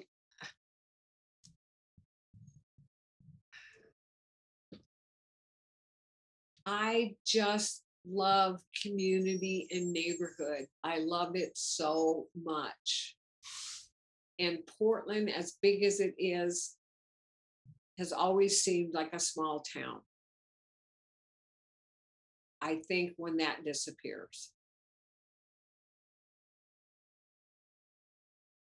So maybe w- when enough of your community moves out, if that if that occurs, that that might cause you to to look around and just not see familiar faces, yeah. which is really sad and upsetting I mean, not that I blame them. In fact, I'm jealous of them. I mean, not that I blame them for leaving, but um, it's sad to think about the the people we're losing, the good when people. in when you're when you're fearful, it shrinks your life. Like I didn't want to go to your office. Yeah, we talked prior to this, and when you realize that I recorded downtown, it was too scary. And I understand. That shrunk my life. Yeah. Uh, my husband rides his bike to work every day uh, downtown. I now worry about him. I didn't used to. But because we have electric bikes going the wrong way, we have chaos. We have chaos on our streets. We have no parking patrol. We have no traffic cops. We have no, we don't have any of that stuff around us that helps keep order in the city. Um, I don't go, we don't go out at night much. Uh, I was going to be in Bend this weekend, and then Antifa announced they were going to have a gathering in our park. I can't leave my house empty when Antifa comes to my neighborhood. Um, it shrinks your life. So, all these things a wonderful city has to offer a big city, what good are they if you don't can't use them or won't use them? I don't want to park my car anywhere. I don't want my catalytic converter ripped off. Seriously.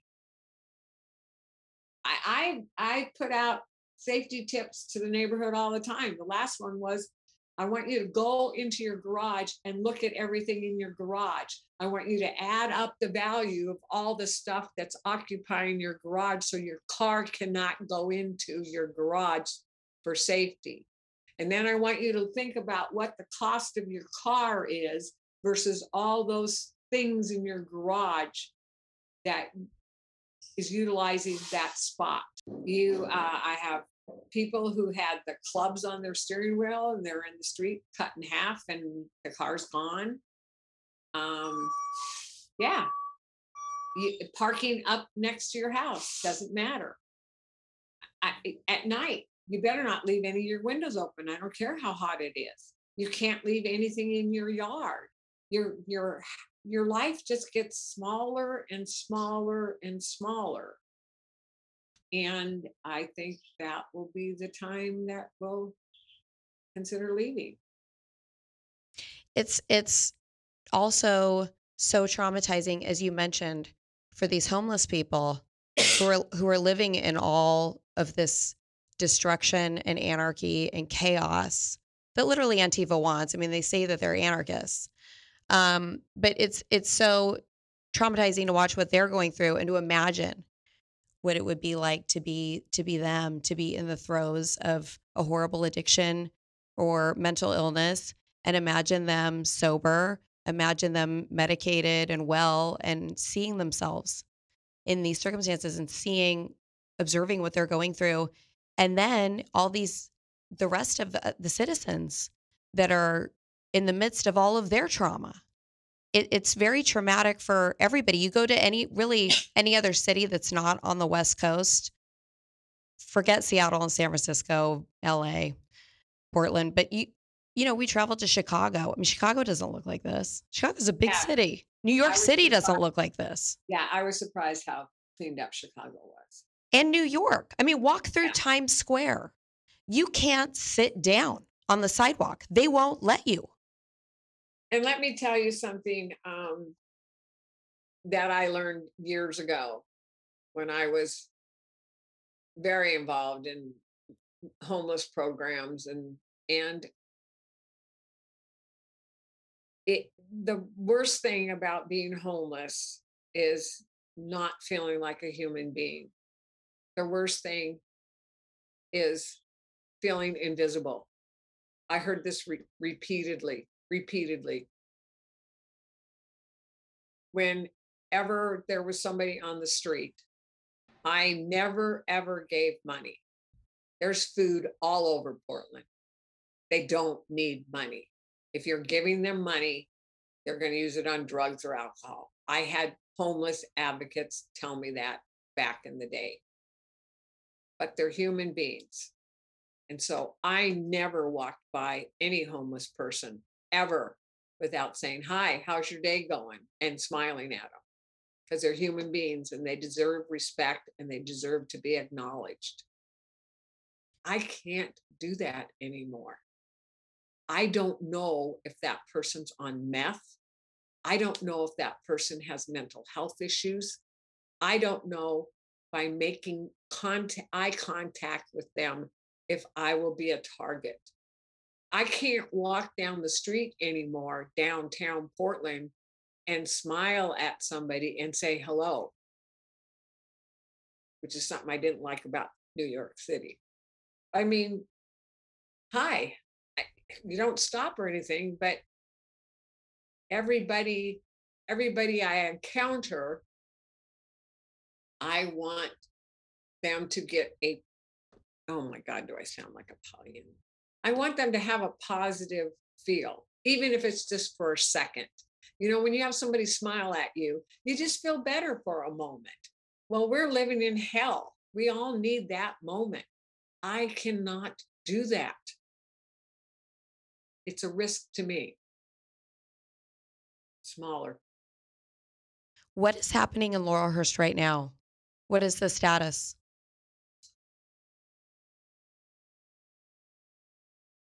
Well, this is one of those factors. Um, when Stop the Sweeps made us their poster child for whatever, when Antifa made us ground zero, I again have a Pollyanna kind of an attitude. I thought that they truly cared about, I, I thought we were having a difference of opinion. These people have a right to camp wherever they want to. They're human beings.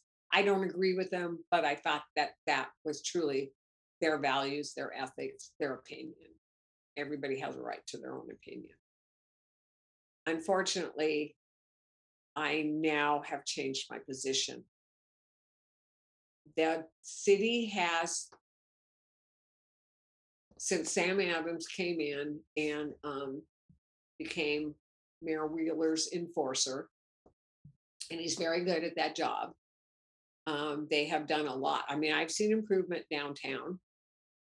I've seen improvement in Old Town. I've seen improvement here. Temporary, though, right?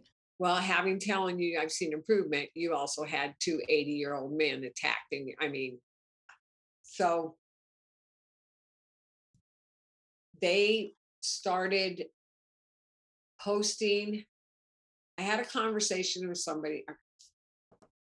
I write to City Hall regularly. I have a list of about 38 people who get all my emails in City Hall. I have um, cumulative from a neighborhood when something starts going on. Uh, we have a lot of cars rifled or we're getting houses. I mean, they're not just breaking into our homes, they're defecating on our beds. I mean, it's not just criminals. There's a people are breaking in to your homes and pooping on your beds. That has happened, yes. Not well, just the It sounds like more than once. Yeah, it, well, they burglar the house, but it's not just burglaring the house um, one time they they left the feces on the front door step. One time it was in a bed. One time it was smeared on walls. Um, it's not like happens every time. I'm just saying sure. not just criminal activity. This is a statement. So City Hall kept they keep oh man the decision coming out boy am i digressing now. I'm really sorry. This is hard to track. The decision coming out of Boise that they use for the justification of their city policies. I went to the Harvard Business uh, Law Review and I read that decision. And I read Harvard Law Review's analysis of that decision. That decision does not say they cannot sweep. That's what they tell you. The city attorneys in the city of Portland tell you that. That is not what that decision says. That decision says you cannot arrest them for camping. It doesn't say you can't keep moving them. Well, and you my understanding is you can arrest them as long as you have somewhere for them to go.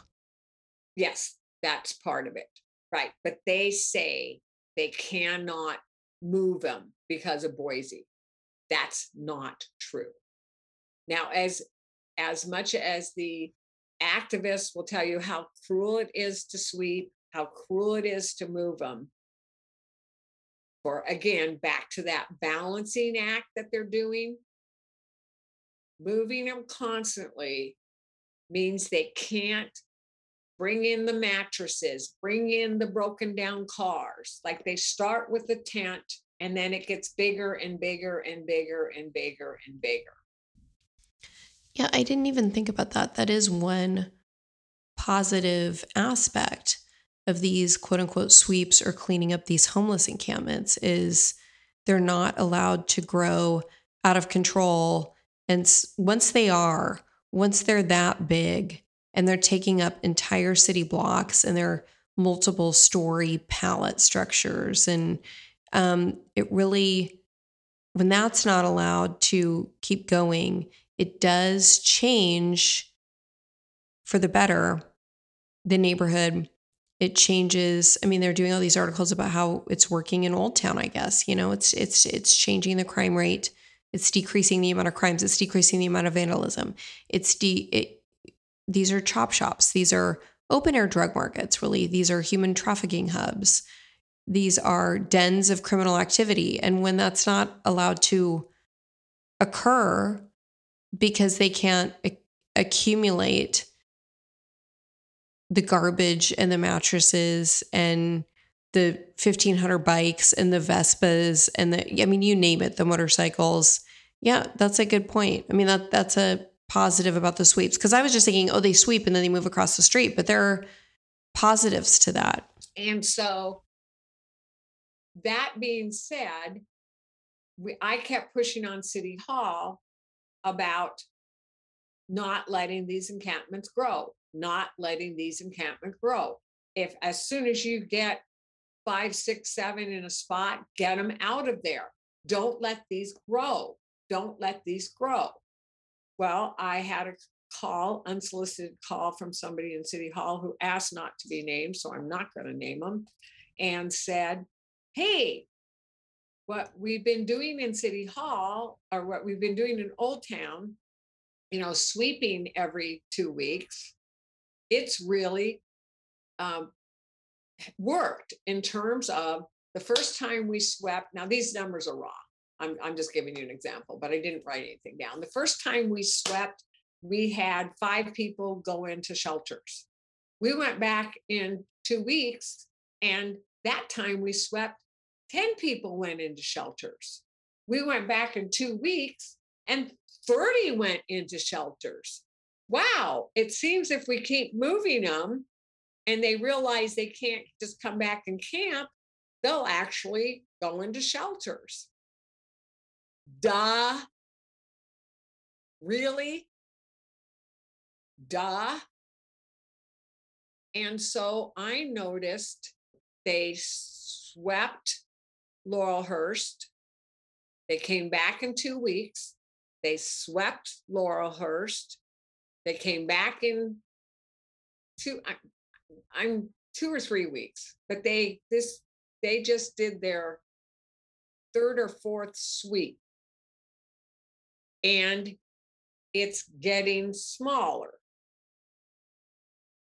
But what I didn't recognize, I think our encampment in particular is embedded with anarchists or whoever they are. We have activists there who are keeping that camp alive. We are unfortunately. So these are like presumably housed people like Beaverton Benjamin who are going perhaps going home to the suburbs at night, but occupying this space.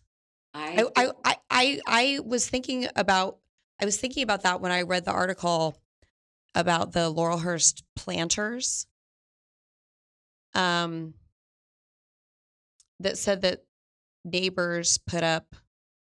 Is that right? I, it, it was it was or it was planting structures to try to decrease encampments and the people that they were interviewing about that and the people that were decrying these planters were not homeless people.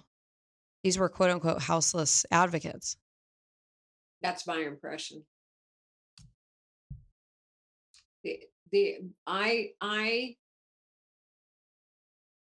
I try to take account every day and try to take photographs every day. And I have to be careful so I don't do it every day like I used to. Um, because now I, I have to be careful.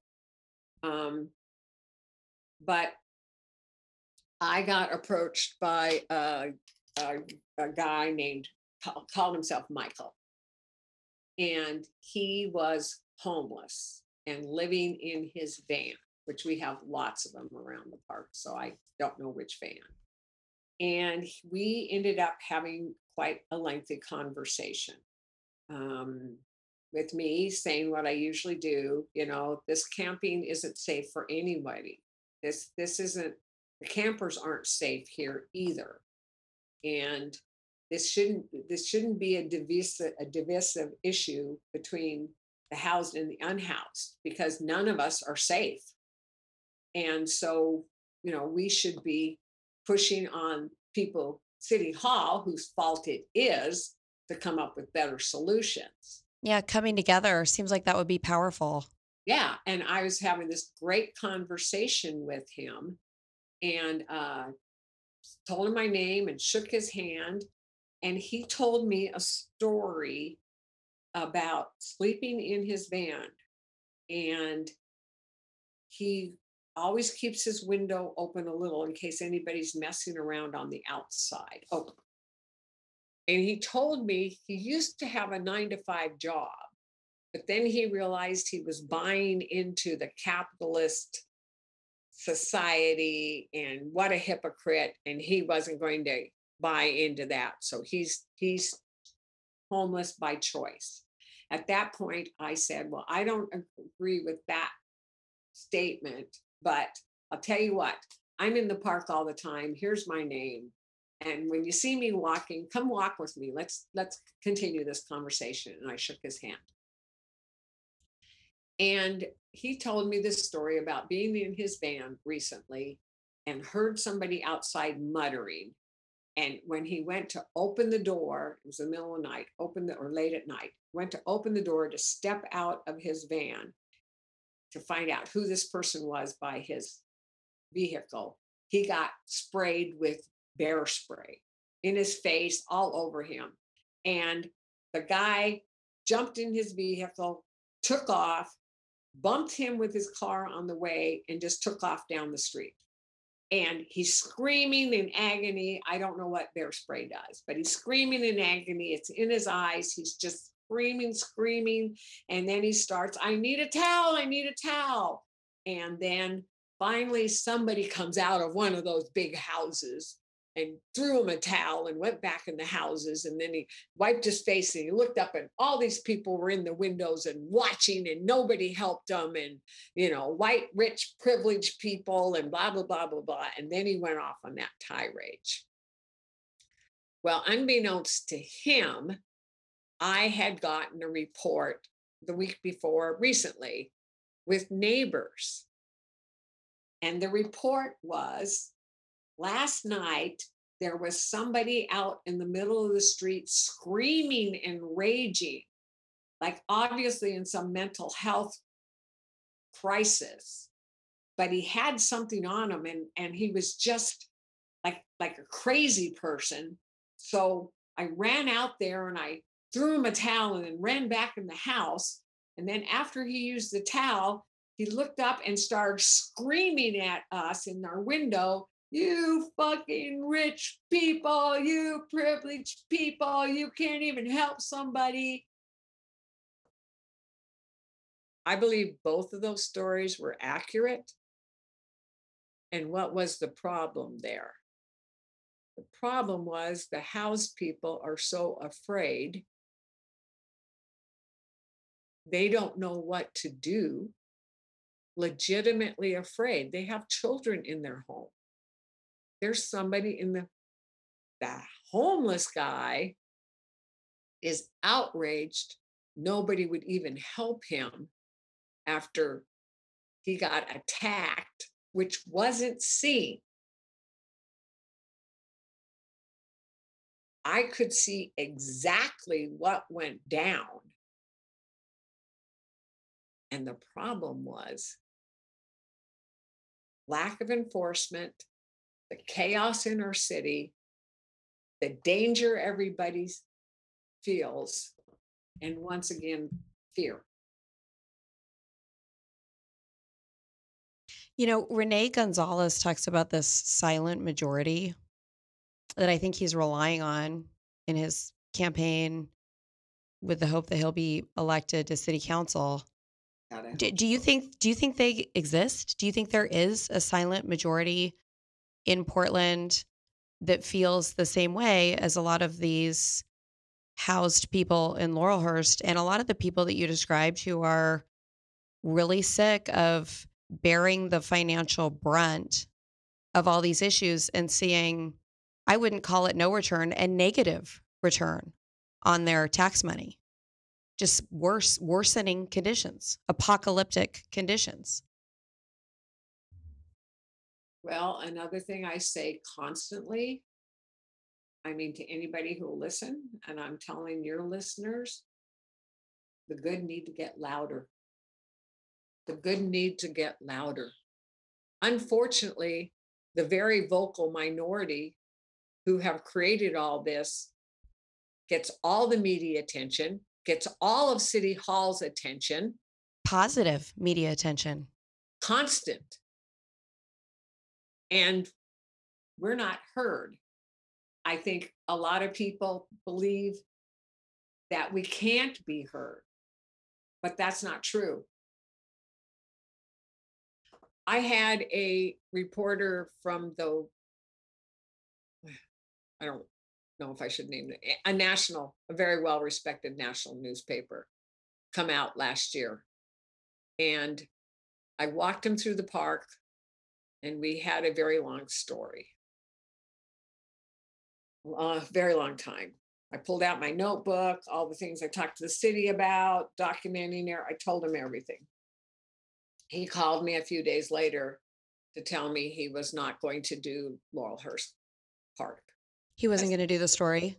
He wasn't going to use us because I'm trying to think of how he said it. Our situation is an anomaly.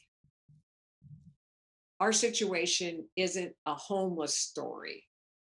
Our situation is so embedded in Antifa and anarchists that ours is really a political story. Laurelhurst. Yeah, I think they I think that person might be right. Did that resonate with you? At the moment it did not. And now I totally see it. They come and sweep and they're back. They come and sweep and they're back. They come and sweep and they're back. And they're, it's the same people that keep coming back. And yeah, I don't think, I think that if you're a homeless person, why would you set up again someplace that you're going to have to move? If you're, I'm not saying homeless people don't come and join them.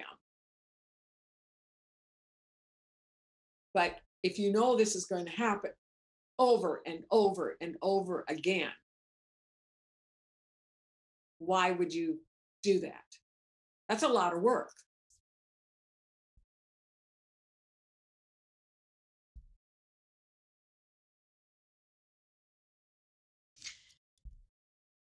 I what I don't understand, I and maybe it's just there's nothing to understand there, and there's simply no long-term thought going on because, uh, Antifa's kind of taken on a it seems to me almost like a religious status with with the true believers. It's like trying to convince a Mormon that Joseph Smith didn't really talk to God and Jesus or trying to convince a an evangelical Baptist that God doesn't exist. But I don't I don't understand who Antifa thinks is going to pay for all these rich taxes that keep passing handily, like this homeless tax, this preschool tax, all these services that they want, um, because uh, these people are just going to continue to leave. I mean, I I don't know if if you continue to make Portland completely business unfriendly and you point at house people and call them rich racists who who who do you expect to pay for all your programs your pet projects I don't understand why they pick on small businesses. I don't understand why they went through Hollywood and attacked. Those are small businesses. yeah people don't understand this it's not just starbucks and the banks now they're certainly favorites but there is a black woman owned business at the bottom of my building. The owner is a good friend, and she has been vandalized into oblivion because she's street level with a window and in the name of social justice. They're vandalizing black small business owners. Yeah.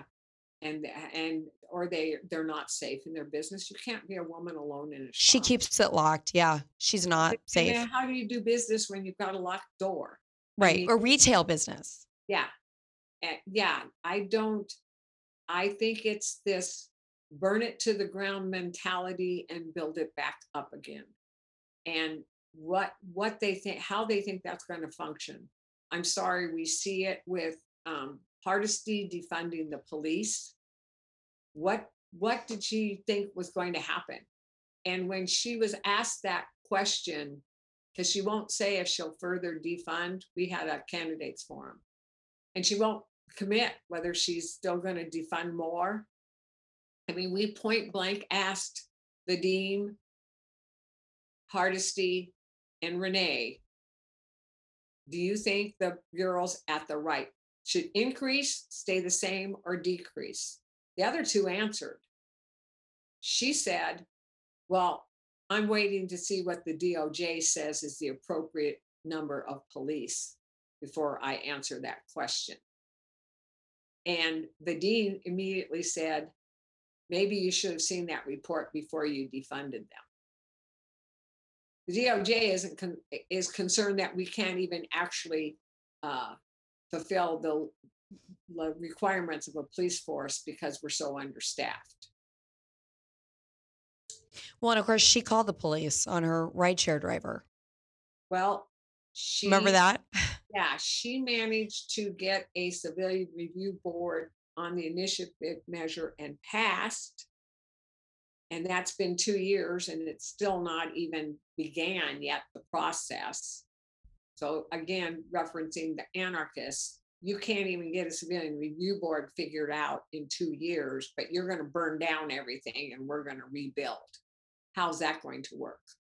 Who would want to be a cop in Portland right now? Tell me that. Maybe after the election, if Hardesty loses, we'll have better recruiting, but who would want this job? And frankly, how do you do a job where you know you have a target on your back and there's more weapons out there, you're outgunned?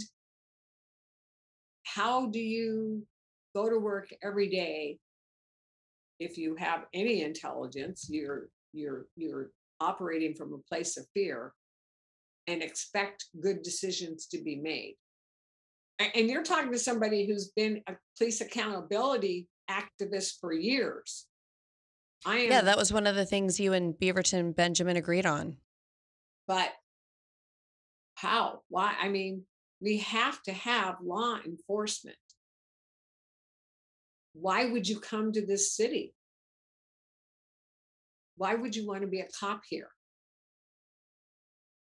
And here's what her answer was. Her answer was, uh, or, and Hardesty went on to say, well, the problem is they can't even find cops. I mean, that's the problem.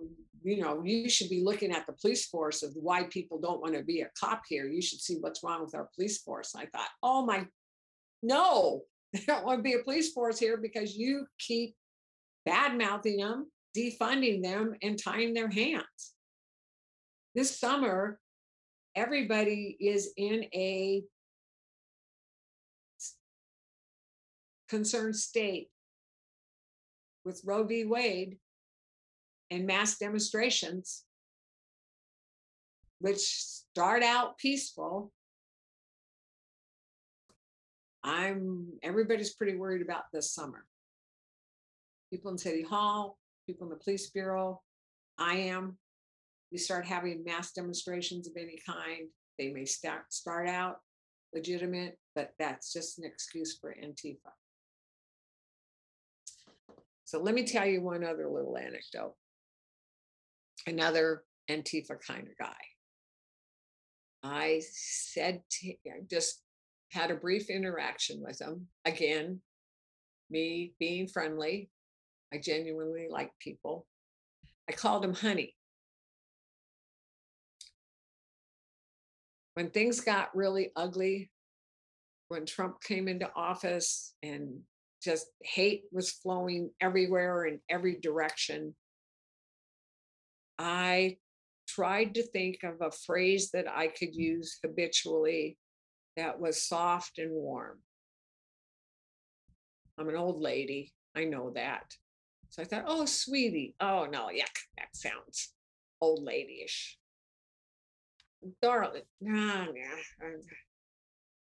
Well, I decided that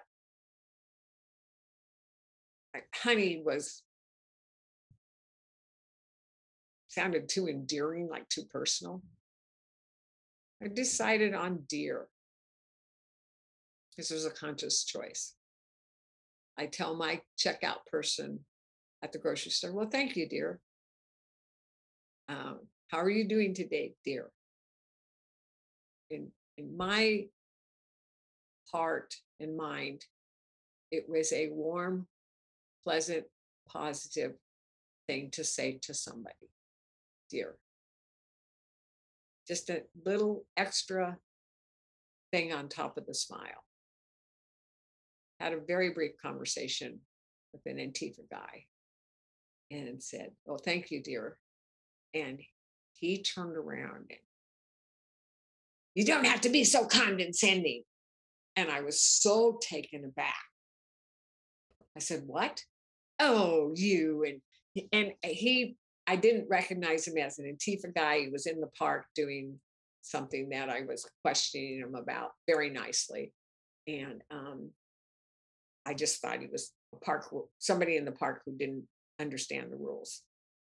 And I said, "Oh, thank you, dear," when he when I pointed it out.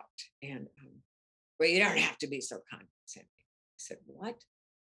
Well, you know, uh, he said sarcastic, he said a couple negative things, and I really didn't know what he was talking about. And I really want to understand because I wasn't being condescending and I wasn't being rude. And I wasn't being anything he was accusing me of. I said, I really don't understand what what did I say that offended you so much? And he said, Oh, dear.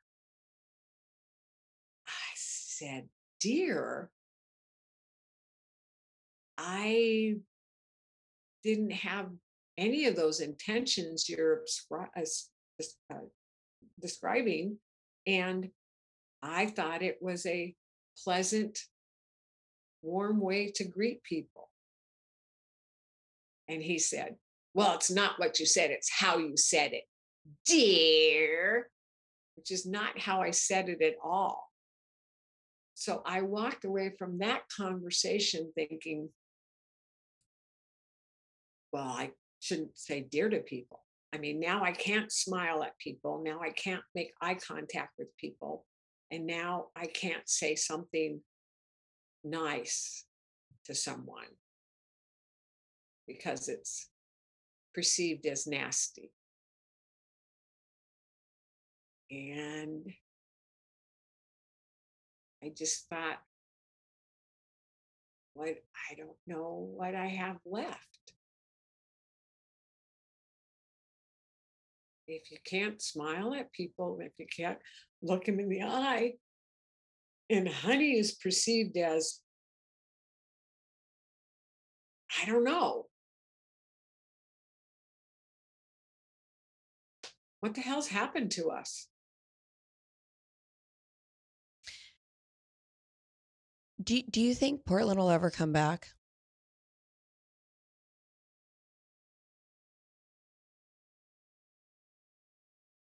I think when my answer is no, is when I will be leaving. I think we are on a tipping point, And I feel like if I leave now, it's going to be partly my fault for it not tipping into the direction it should be.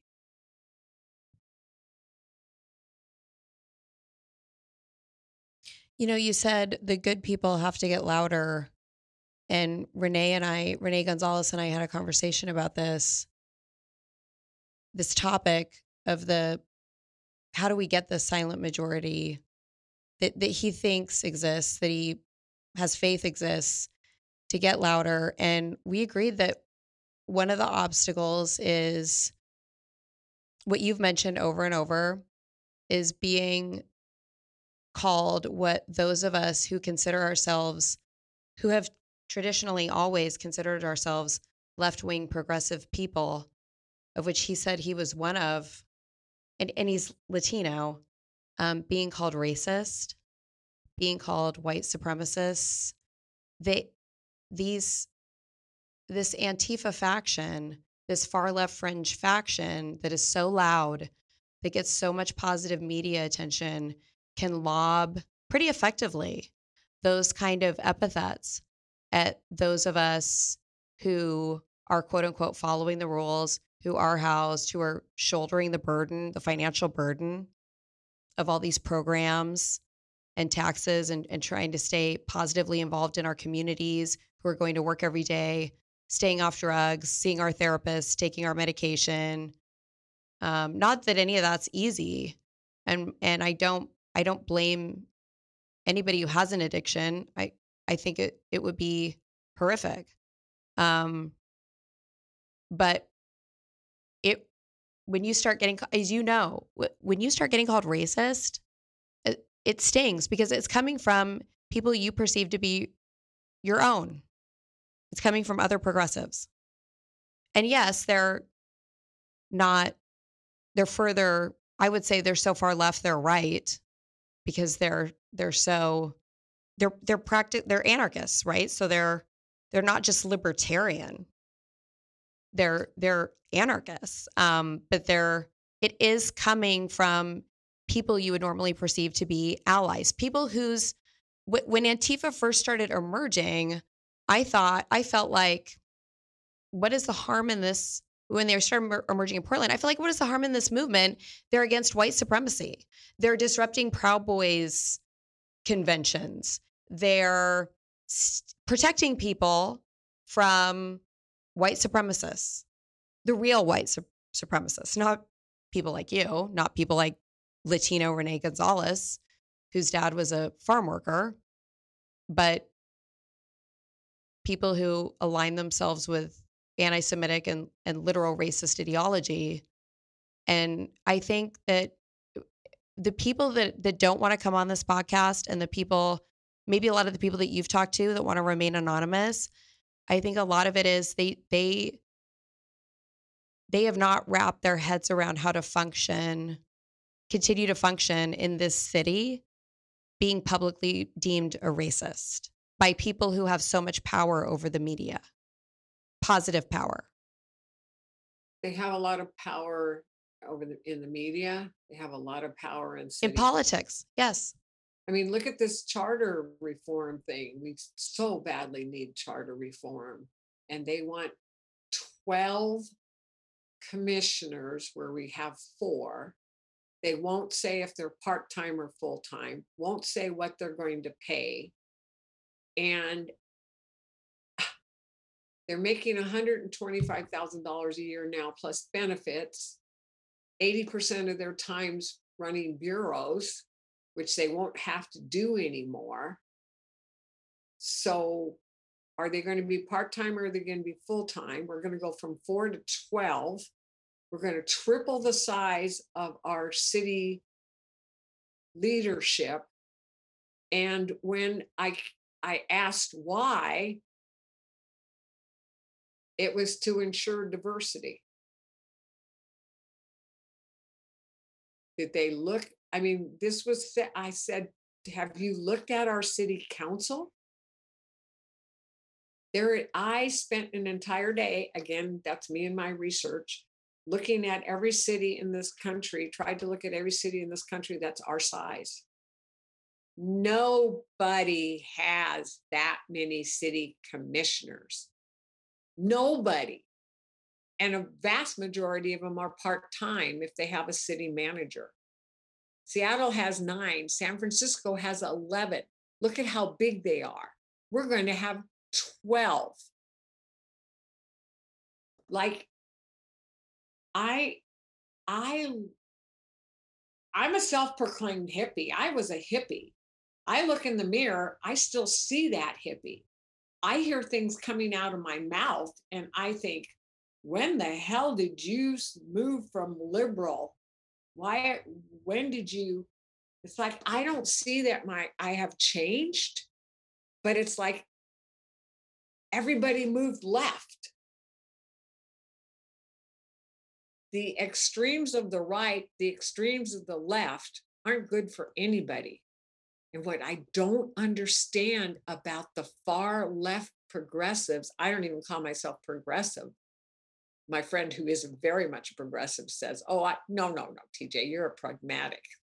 I don't know what that means. But anyway, I don't see how they don't see what's coming their way. We're going to get a reaction. We have swung so far left we're going to get a reaction swinging the other way. And it's going to be equally ugly. And I don't see why they don't see that. What do you say? What would you say to people out there who are listening who consider themselves to be part of this silent majority? These good people that you were saying need to speak up who are afraid of being called all these things that that you've been called. Um, how do you get past being called racist? How do you how do you keep going?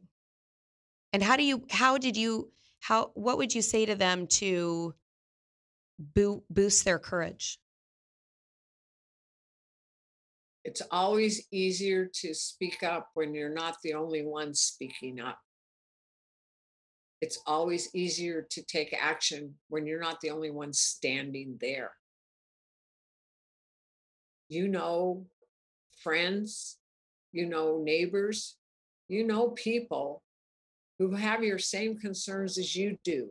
You're not alone. Make a pact with them. Hey, I'm going to send a letter to the mayor. Why don't you do it too? Hey, I I'm willing to um, make an appointment and see if we can get in to see whoever, whatever your issue is. Why don't you come with me? It's always easier, you know, to do anything if you're not by yourself. I started a reporting group. I didn't realize you could only have 50 on an Outlook group. I'm a techno idiot. So now I have two, and I'm getting ready to start my third and some of them are married couples sharing an email address. Some of them are block designated block captains. So I think I have about 150 in the neighborhood that are on this reporting list. Whenever I send anything to City Hall, I CC them.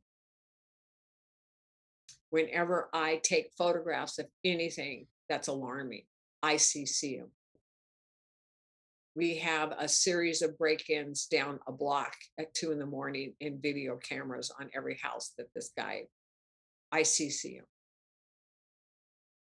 with that CC comes a reporting list that I made up. I understand not everybody's as as organized or invested as I am.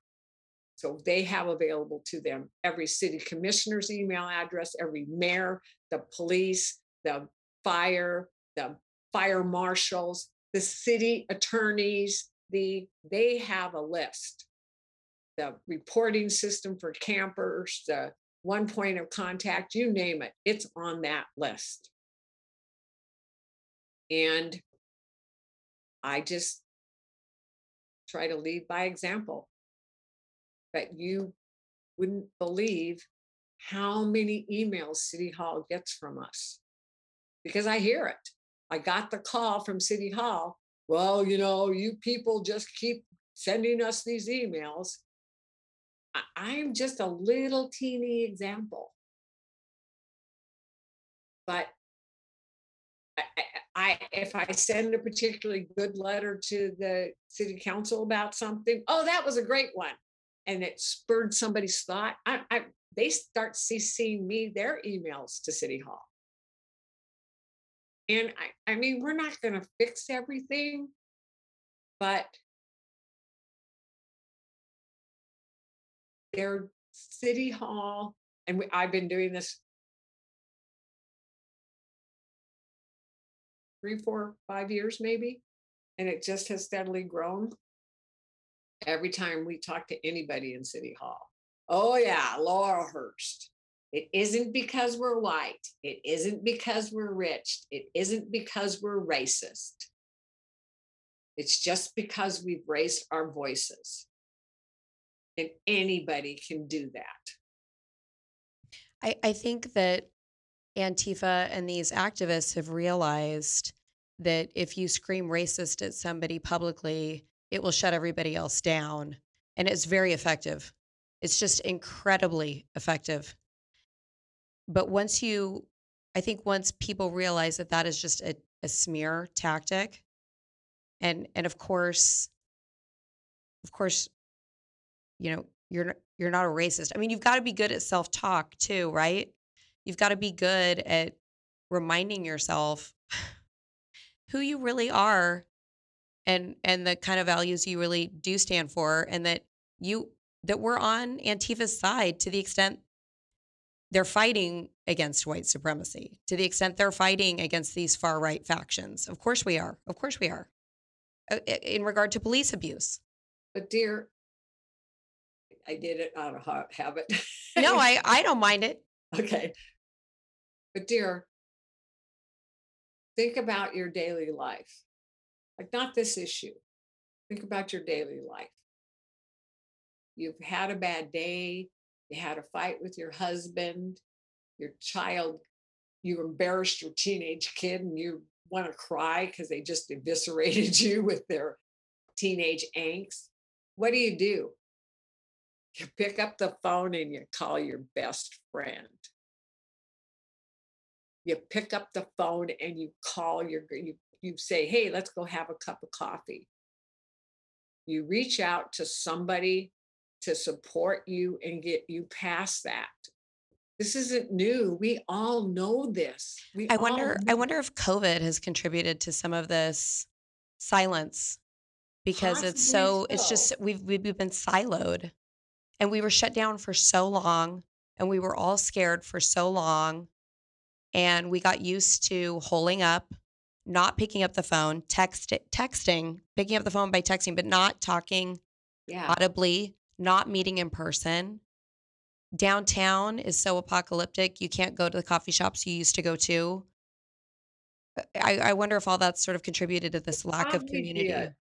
but i was um after that dear conversation with that guy i was really devastated i was like kind of trying to figure out what i could say and what i couldn't do and i was walking oh i was at a garage sale up at the corner and a neighbor walked in who i hadn't seen literally in over a year um, and um, walked up to me and as soon as she saw me came over to me tj thank you so much you know, that letter, and she cited a letter, and you just worked so hard and gave me a hug. I left a garage sale. I didn't buy anything, but I left there with a lot more value than when I walked in. I was ready to go home and write another email and stay on top of this. You know people in your neighbor. We all know somebody who's who's when I was a kid, the, the person I never liked, you know, because she'd always get to my mom about picking her roses before. I mean, we know who our neighborhood leaders are. We know those people. We all know those people.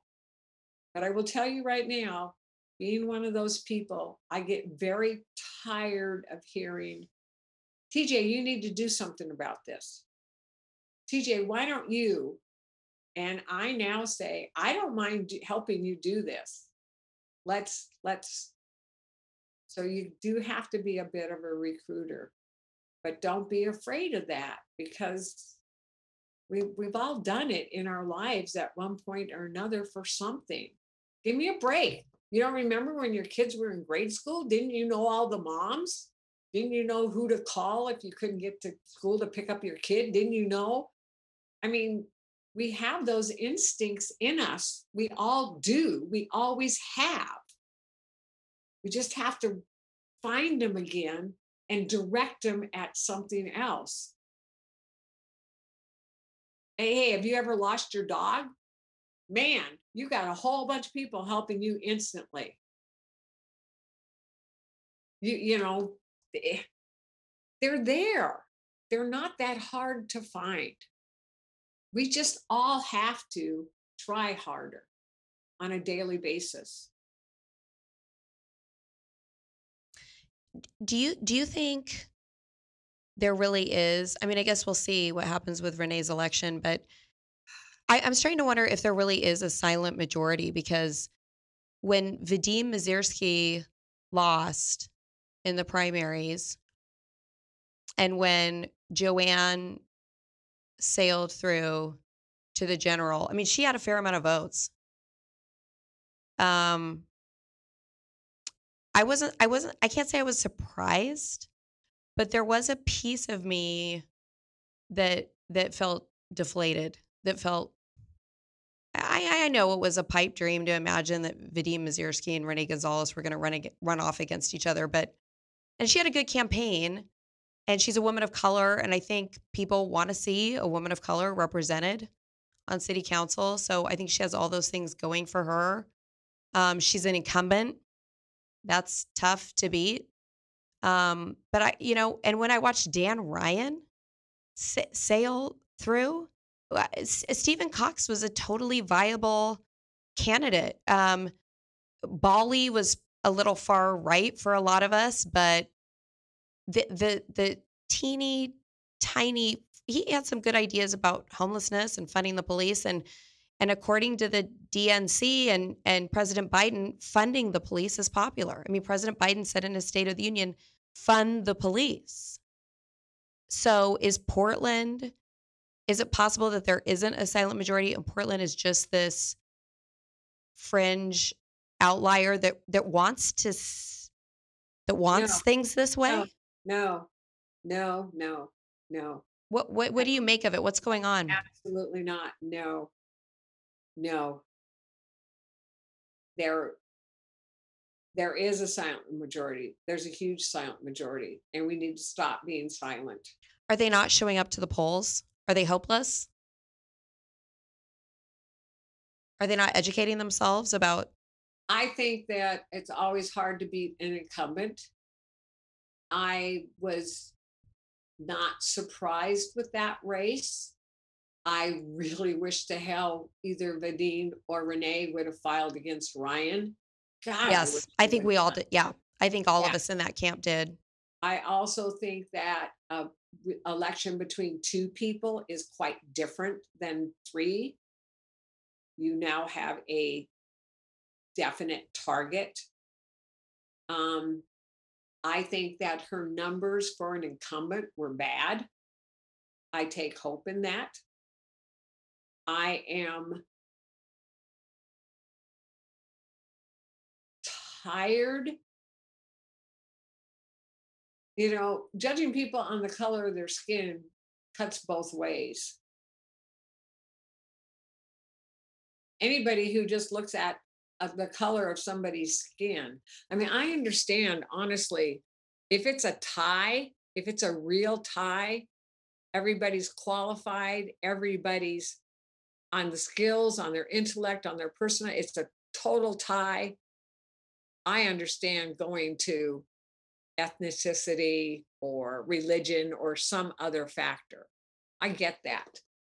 But my God, the first thing you have to go is qualifications. That's the first thing you got to look at. And I'm tired of people judging on color of skin. If that's really all you got to offer, whatever color of skin you have, you you got a problem. Anytime you swing to any kind of extreme, you're going to have problems. And we are just really swinging too far in one direction and need to come back. We can be liberal, we don't need to be so far left. You said that Antifa and and people aligned with them who are in power, like Jo Ann Hardesty, they they want to tear it all down and build something new or build something back up. I, I talked to uh, journalist Nancy Rommelmann, who used to have a coffee shop here. It was basically run out of town for a politically incorrect YouTube show that she had with a now real housewife, actually, which is its own kind of, kind of interesting story. This woman named Leah McSweeney. Um, and they, they were just kind of a, trying to objectively look at the Me Too movement from a female perspective, talking about sort of the overreach of a lack of believe all women and and when there where there's a lack of process, how there might be abuse of that system and talking about people like Al, Al Franken, who who and Aziz Ansari, who may have been, you know, certainly were not in the Harvey Weinstein camp and were really put on blast for that. Um, and yeah. just straighter business. She believe she now resides in New York City, and she believes that um, Antifa doesn't have a plan for building. They don't want to build anything. They don't have a plan for building. They just want to tear things down. Would you agree with that? I, yes, but I think they think that tearing everything down would be an improvement. I do think that. I think that the issues they choose, they don't really care about. I don't see how anybody supporting an unsanctioned camp living in filth, squalor, in danger, um, assaults, criminality. Anybody who thinks that's the way people should live don't care about the homeless. Um, when you're trying to peacefully demonstrate that Black Lives Matter and you're creating rioting and tearing down a city, you don't really care about Black Lives Matter. I don't think they really care about any of these causes. They truly, I just, I don't think they'll care about Roe versus Wade either. I think they're just looking for a reason to create chaos. I don't really think they care about any of those things. I think they're just pawns. Right, but you're you're saying um, the underrepresented, the historically oppressed groups that that people like Antifa profess to care about, like our minority communities, are just th- those are the pawns that they're using. They're cloaks yeah. to hide behind and, and distract and cause chaos. Yes, yes, I do. And they're safe cloaks because we all Yeah. in Portland, we've self-selected to live here because we see ourselves as or saw ourselves as progressive people and we can all agree on um, police accountability. Uh, uh, Maybe not all, but the majority of us can agree, I think, would say we can agree on police accountability. We can agree on protecting those who are historically oppressed. Yes, absolutely. Yes. And so but it's a it's a very easy cloak to hide behind, and it's it's, Yes. it's easy to garner positive media attention by doing it. Yes, yes.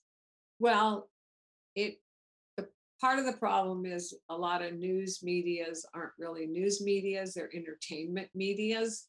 For clicks, So how do you make a story about somebody who's following the law and registering their car and and stopping for red lights and you know paying their taxes?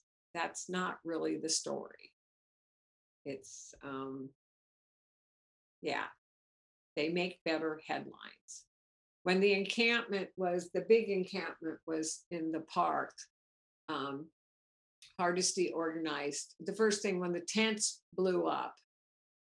And I got to the fire marshal of the state and then the fire marshal of the city and DEQ about the air quality, who all told me they couldn't do anything. Hardesty responded, first of all, by putting fire extinguishers on all the no parking signs. So that was her first action when a tent blew up, engulfed in flames. Like anybody who would have been in that tent would have died. So she did the responsible thing to. oh, because that- she was the fire commissioner. Yeah. She put fire extinguishers, like one of those little handheld fire extinguishers was going to help somehow put out an exploding propane tank.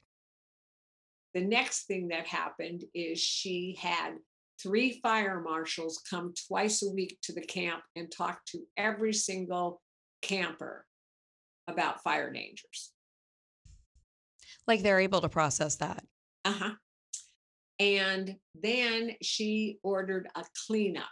She met with the Stop the Sweeps people. Now, Stop the Sweeps was in constant contact with her. We were not. We never got response from her on anything. Um, wow. And stop the sweeps, Ryan. as you mentioned, is being led by somebody who's not even one of her constituents. Ryan, who's doing these villages, The safe rest. how much we worked on sanctioned camps, priced them out, a- a structure and everything. Never talked to us about it, but thanked Benjamin and, you know, from Stop the Sweeps for all the work they did on the safe rest villages. So when the garbage and stuff had grown to such levels, um, I mean, the rats, it looked like some horror movie anyway, we got word that they were stop the sweeps and Hardesty's office was going to do a camp cleanup that Saturday morning starting at 8 a.m. So myself and my safety committee were there at 8 a.m. And when we showed up, the first reaction we got was, What are you doing here? You're not supposed to be here. We who live here. somebody from Rubio's office was there, one of her aides, and he came over and started talking to us. And we said, What's going on here? And, you know, what's the plan? And we're having this conversation. And I finally said, Well, what are you? What are you doing here? What's your job? Oh, my job's to keep you all away.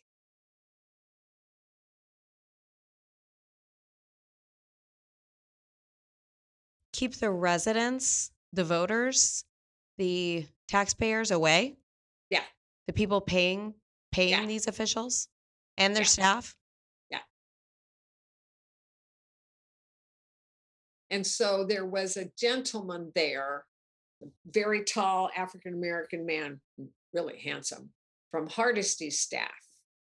And he was walking down the street doing something. And I said, What's he doing?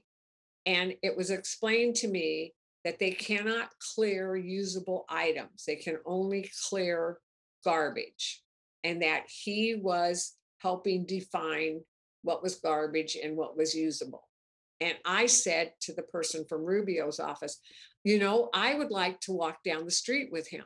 I get all these complaints about garbage, and people are, the citizens are assuming that they're not being heard. I hadn't realized that there was this demarcation between what could be hauled away and what couldn't. I'd like to walk down the street with him while he does this so that I know what's garbage and what isn't. And then I can let people know that no, you're not being ignored, that, you know, these are the rules and this is the criteria. Nope. I reached out to him two different times by email. Can we talk? I'd like the meeting with you. And, I, and you heard why. I'm thinking this is a moment that we can educate ourselves, we can understand policy better. And I'm trying to keep I'm trying to keep the sense of hopelessness away from my neighborhood. Like, this isn't hopeless. We are just not understanding the law. Nope. Never heard a word. Can you leave your house for any period of time, any lengthy period of time, and feel comfortable at all these days? Um, I have uh, uh, I have now a 16 and a half year old dog who can't travel with us. So uh, I have people come and stay at the house because the dog can't go with us. Our neighbors consistently tell everybody when they're out of town and where they're going and who's around and who isn't around. Um, it used to be called Neighbor Watch, but we don't do that anymore because we don't do crime prevention. We stopped Neighbor Watch. What do you mean we don't do crime prevention? Um, we kept crime prevention specialists on city payroll for I don't even know how long, year and a half, year or something, and they were not allowed to do their job. Portland City used to have an amazing crime prevention program. They were housed up on Southeast 47th and Burnside. Like you could walk into the lobby and there were all this information. You didn't even have to talk to anybody. How to keep your bicycle safe, how to keep your house safe, what to do if you have a, a burglary, what to, you know, all all kinds of wonderful information.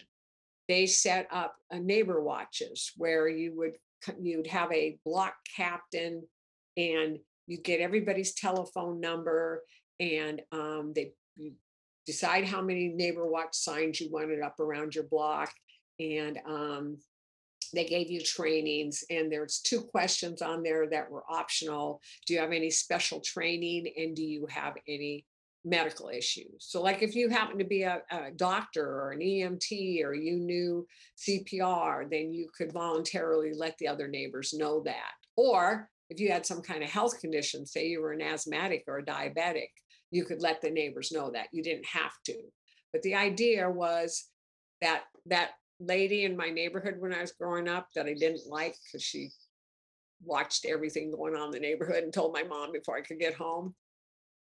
Neighbor Watch has been around for centuries. You've always looked out after your neighbors. This was a more formalized process. It was stopped completely in its track.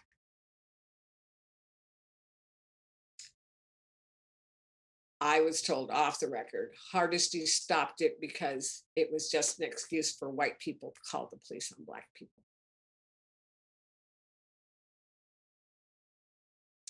I was told off the record that she will not approve anything that in any way would put anybody in contact ever with law enforcement.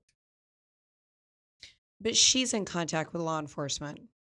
I mean, what's so weird is nobody, even though people like Nigel Jaquiss, who I think is a great reporter, have done stories on her, for instance, calling the police on her rideshare driver in the middle of COVID when she was refusing to follow their rules and roll down the window because she was visiting an out of state indoor casino and was in the midst of her defund the police, like really hot platform to get rid of the police, blaming fires on police and then retracting that.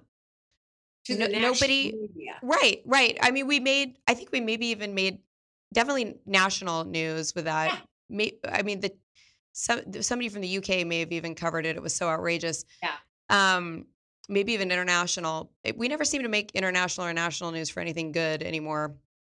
But I nobody challenged her on this idea that you, Jo Ann, you're using the police. You, you're relying on the police for something most people, most functional, sane people would consider petty and and an abuse of citizen use of police services. Eh, because you're not you're you're not even following the rules of, of the company that you're trying to use. And you're calling you're calling the police when when this company is is refusing to do business with you and dropping you off at a, a public place to get your get a different ride. And and nobody called her on that. Nobody said Yeah. well what do you plan to do jo ann? Who are you going to call She touts the Portland uh, street response, which we have been trying, uh, the CRC, Citizens Review Committee. Uh, I'm still involved with them, but they were trying to get the city to look at chaos or cahoots, the one that is in Eugene. Cahoots yeah We were trying for years to get them. Well, she implemented part of that, but she didn't implement all of it. And so basically, we have all these uh, Portland Street Response, which is a great idea. Unfortunately, it isn't. It doesn't do a lot of good because it's not complete. We have no place to take these people. We have no detox centers. We have no mental health centers. yeah they used to be called drunk tanks and we just don't have any of that anymore Detox. We have three in the inner southeast that are closed. They're closed down. And so you have somebody come out and talk to somebody and calm them down and then leave them where they are. So it's like offering somebody a fine dinner, offering them a dessert and not giving them a main course. You know, she she touts that this is a great program. This is a half great program. The other half isn't there. You know, when we defunded, when we legalized all the drugs, we said we took on the Portugal model. We didn't. We took on the No. Portugal model of defunding, of, of decriminalizing drugs. We did not beef up the impor- enforcement side that Portugal did. You can't ship drugs in public in, in Portugal. You get arrested for that. You can't deal quantities of drugs. They upped all the enforcement things, commercial enforcement things. When they, it's like we keep Portland and Oregon in general, we keep just passing carrots and nobody bothers with the enforcement piece of it, you know? We're just going to always nicely ask people to do what they're supposed to do and we won't have any punishment at all. And I've raised a kid. I don't know if you have, but that doesn't work. Yeah, I have two of them. Are are you in favor of these? wh- What's your opinion of these safe rest villages that that Ryan's? I guess only one has gotten off the ground in Nova Village. What's what's your opinion of those that Dan Ryan's doing? Well, the one in, uh, let's see, is it Phoenix or is it San Antonio? Oh, no, I think it's Austin. Austin Safe Rest Villages. I think it's Austin. Um, they put out a canvas canopy on every spot. I think they put a pallet on the on the ground. I mean, they have showers, they have, you know, f- bathrooms, they have all that. They don't have tiny homes. These are campers. So we're investing how much money in these quote unquote temporary safe rest villages that are eventually going to house 350 of the 4,000 people we have when they want to camp. So, how much more could we have done with identified pieces of land with canvas canopies over them for protection of the rain and the and shade, pallets to get them off the ground, better than where they are now camping with enforcement and rules and basic services. Tiny homes are never going to go away. Dignity Village was supposed to be temporary and transition eh, people in and out. That was 30 years ago. Why are we doing tiny homes when we have 4,000 people on the street camping? If they want to do vehicles, then find safe parking areas. They need bathrooms, they need water, they need showers, they need trash pickup. They need rules, they need enforcement.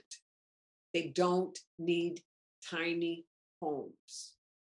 Yeah, this is At from. Ryan's. Yeah, this is from Ryan's own website on this at, at portland.gov, funding for safe rest villages. And, you know, this is likely pretty low and probably conservative. He says these pods that he wants to build, that he is building in Multnomah Village at least, range from ten thousand to thirty thousand dollars a piece. A piece. Sixty pods per site range from six hundred thousand to one point five million dollars. So, how many do you think that you could safely allow to camp, which is what they're doing now, in better conditions, better protection, and all basic services?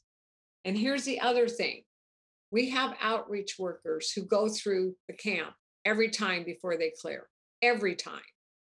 We don't have enough outreach workers. What if those outreach workers only had to go to five or six locations in the city because that's where they were camping? And as soon as somebody pitched a tent in front of your place, they would have some place legally to move them to where they would be safe, they would have their services taken care of, balance would be returned. I, I'm sure you read that Willamette Week article that said that um, Sam Adams met with the managing partners of the law firms in downtown to try to get buy off on these safe rest villages that they were going to place in neighborhoods to get the homeless out of downtown and bring, you know, these big law firms are, are a big part of commerce downtown and their employees don't want to come back, not because of COVID, but because they're, they don't feel safe. They don't want to traverse downtown. They don't feel safe doing so. And in response, Sam Adams said, Well, don't worry about that. We're going to send them all to neighborhoods. But, you know, we're going to need your buy off on that because these neighbors are going to be pretty upset that we're putting no barrier homeless camps in the middle of their neighborhood. I think Sam Adams would probably, if, if there was pushback on that, Sam Adams would probably say to us, I mean, they're now in pretty much all of our neighborhoods, but certainly Laurelhurst is feeling the brunt of it. One of the brunts of it. Um, what, if you were to push back on that, don't you think Sam Adams would say, well, they're already there? They're already in your neighborhood. So just let us establish a safe rest for them. And again, economy of scale's basic economic principle is It's just unworkable. It's un, completely unworkable. And and like you said, it's unsafe. I mean, it's just it's it's not it's not a way for them to live. And Sam said that he proposed first big encampments and then they called them concentration camps. They need to understand the definition of a concentration camp. Yeah, the quote unquote houseless advocates um, Yeah. were I mean- able to to to And that LA Times Blow that up. article, she wrote that Phoenix has a area in town where they are allowed to camp. And she told me uh, after she visited, when she called me back for some uh, referencing and, and clarifications and some of the things we talked about, she told me that the police do patrol it. The, the encampment in Phoenix regularly, and the campers like it because it's that it's safe. They're safe. I mean, they aren't different than us because they're homeless. They want to be safe.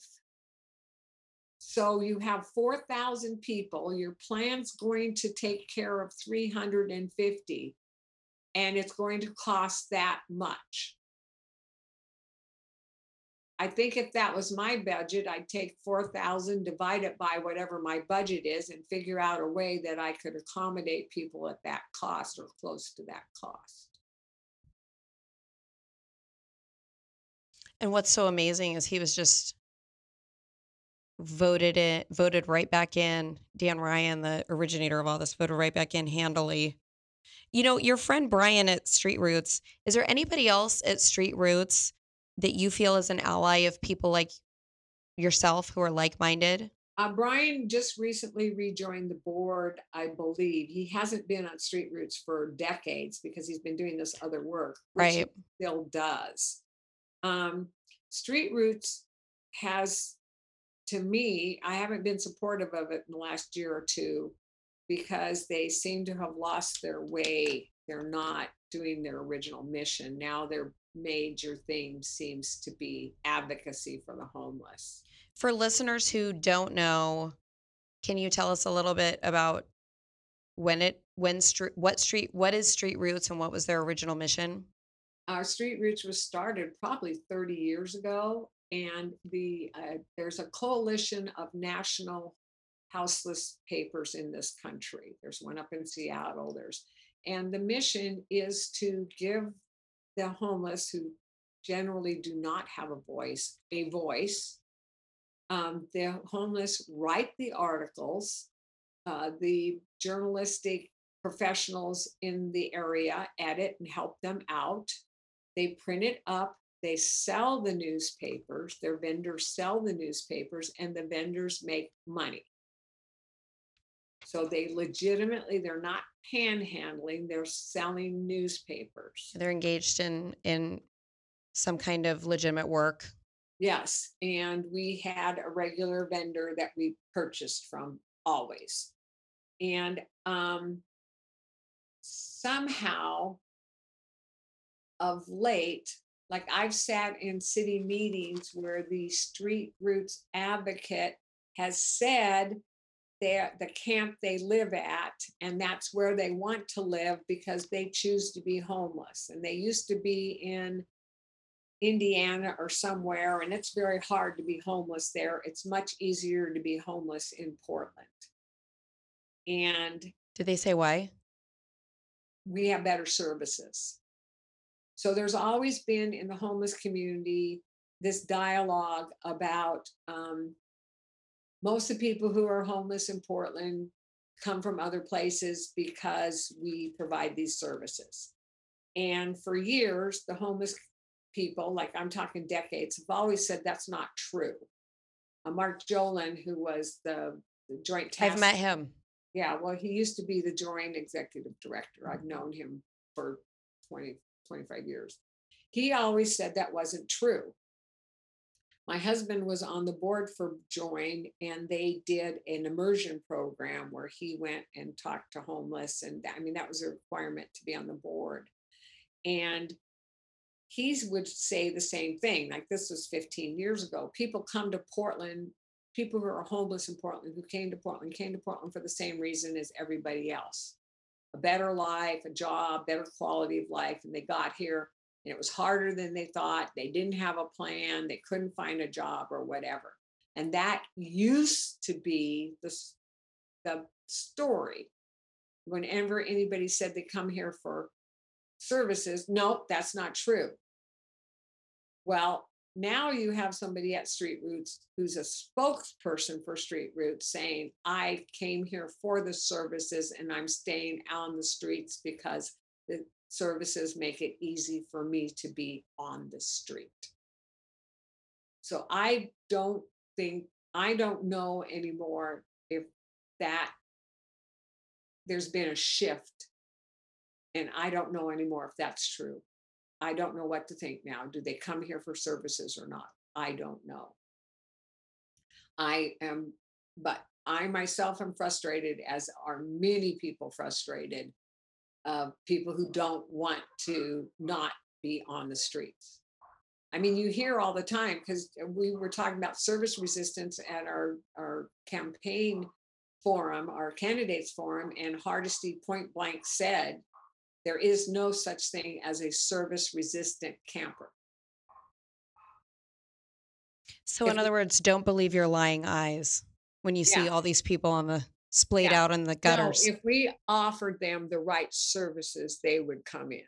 Again, the carrot. what does she think the right services are?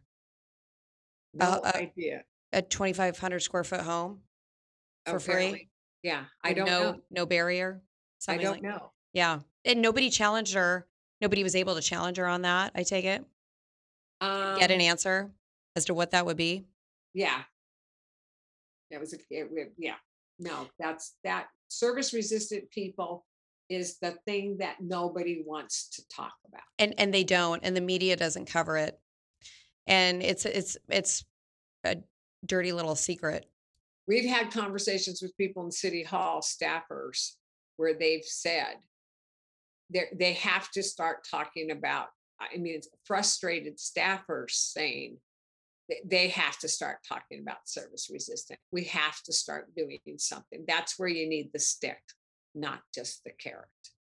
and of course they won't go on the record because the people in charge right now it doesn't align with their rhetoric Right. and and you know I- i'm i started to dig into this i don't know if you've dug into this at all but i talked to for instance a the guy who's in charge of homeless services for the maybe not in charge but he works for homeless services for the city of gresham and he's really cleaned up the city of gresham his name's kevin dahlgren eh, have you met kevin or I- talked to I him know, no, I know who you're talking about. They did a great job on getting rid of RVs. They did a great, yeah. I mean, talk about believe your eyes and and look around. All you have to do is cross city lines into Gresham when you're on like Springwater. And suddenly these tents disappear because of what the city of Gresham is doing to get these people reunited with family members and housed. And Kevin Dahlgren is sort of at the helm of that. And Kevin eh, helped uncover for me what I think is a huge issue in the city of Portland that really doesn't get a lot of coverage. Every once in a while, it comes up. Um, and Nigel Jaquiss is usually the person who covers it. But there's this, what Kevin calls the nonprofit industrial complex that exists in the city of Portland that millions, well, I think we even came up with billions with a B are being, especially with this homeless tax, are being poured into with no results, obviously, because we can look around and see it's just getting worse. No metrics, no data, and people like Mark Jolin, who I met, is is telling me, "Don't believe your lying eyes. Believe what I tell you." And he's, you know, working for Deborah Kafoury, who's currently Multnomah County Chair, and Nice saying, "What was, yeah, not anymore, but recently um, stepped stepped away from that." But and of course, she she soon will be termed out. Um, but you know, Nigel it was just fascinating. I don't know if you read this, but Nigel uncovered this is from October 6, 2021 in Willamette Week, and the headline is Critics question the close relationships between nonprofits and the county office that battles homelessness. And Nigel uncovered the fact that Jolin's office, um, in terms of spending this new Metro homeless services money, the the billions that they're getting through this rich tax, this homelessness tax, Jolin's office requested, I'm quoting from the article, proposals from consultants to help the counties prepare. 39 firms responded. Jolin's office ranked the proposals and sent its results to the three metro area counties, Multnomah, Washington, and Clackamas, that will use the scores to decide on contracts. The top scorer was a company called Kristina Smock Consulting. Smock is Jolin's wife. So there is all this self dealing in power in the city and in these counties that is in turn funding these nonprofits that these people in power are cozy with to the tune of millions of dollars. it is rotten to the core. Um, I have a different slant on that. Yeah, talk talk talk about that. Christine is Mark's wife. She's absolutely brilliant. She's highly qualified. Um, I think it isn't so much corruption. Um, as much as I disagree with mu- much of Mark's policies, I know I, I can't. I mean, he doesn't speak to me anymore. We used to be friends. What doesn't speak to me happened? Difference of opinion on he. I, he doesn't like a lot of things I say. But even knowing that, he's as ethical as they come. He's so entrenched in his ethics. Christine is so entrenched. It's like they both drank the Kool Aid of the homeless problem. He's been entrenched in the homeless problem forever. Yeah. He does, I will say the same thing I said earlier. There is a lack of recognition that the demographics of the homeless have changed. Yeah, I think that's right. They are still back to these are people who are down on their luck and we need to help them. There's no acknowledgement that there's a criminal element there. There's no acknowledgement of the severity of the meth problem The addiction crisis. Sure. And and the opioid crisis. and the opioid crisis. And so they're still in that world where this is all a socio-economic issue of people down and out in their luck. I think it's a optimism or a naivete or but I don't think at its heart it's corruption or evil. Well, and I I never said evil. I wouldn't say evil. And I just sound like Pollyanna again. the, the sisters of the road people, the um, stop the sweeps people, there are just, for whatever reason, believe that if you are homeless, you should be given a free ride for everything. That the single defining thing about you is the fact that you're homeless. It's the same thing as the racist card. The single defactor about you is the color of your skin. Do he Yeah, and you know do, what? If you took that same criteria and applied it to the whole housed people, nobody would buy it. Oh, well, they have houses. So, of course, all of them are law abiding people because they live in houses. People would call you on that in a heartbeat. That doesn't define your ethics at all. But yet, some reason, this monolithic idea of homeless in quotes means that you're just not making not making conscientious decisions you're just captive of your socioeconomic situation which is frankly insulting to a lot of working poor people it's victimizing. It's like soft bigotry of low expectations, as Glenn Loury, who's a Brown University professor, calls it. Yeah. So, d- don't you think though that there's an issue, regardless of how brilliant Mike Joel, Mark Jolin's wife might be? Don't you think there's an issue with people in power handing out money to friends and relatives? Certainly, people are married to. I think there's a bigger problem, honestly, of handing out money to incompetent people. Bigger, much bigger problem. I think that's the biggest problem we have. I mean, eh, listen, I tell people, I get phone calls from other neighborhoods and other people. Like, there's a shelter coming in. What do we do to stop it? And I, I tell them all the same you can't. They've changed the coding, they've changed everything. You cannot stop a shelter from coming in. And frankly, we need them.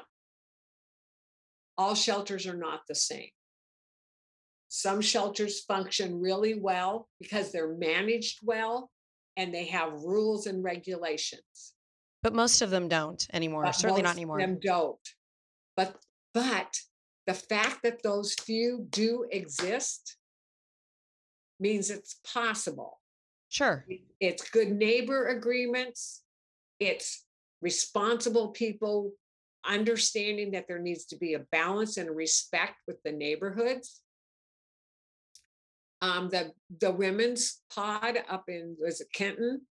Yeah, Those right. neighbors, they, those neighbors love that. They have no problem with it. I was in a meeting with Mark Jolin when he was the executive director of Join. Now, when they set up Join, what time that day shelter opens and what time that night that they close in the afternoon at that time, I have no clue what's going on now, was based on neighbors' concerns. They didn't want homeless coming in the neighborhood when the children were walking to school or walking home from school. It opened after school started, it closed before school was out. I'm in a meeting with him and his phone rings, his cell phone, he goes, okay, I gotta go.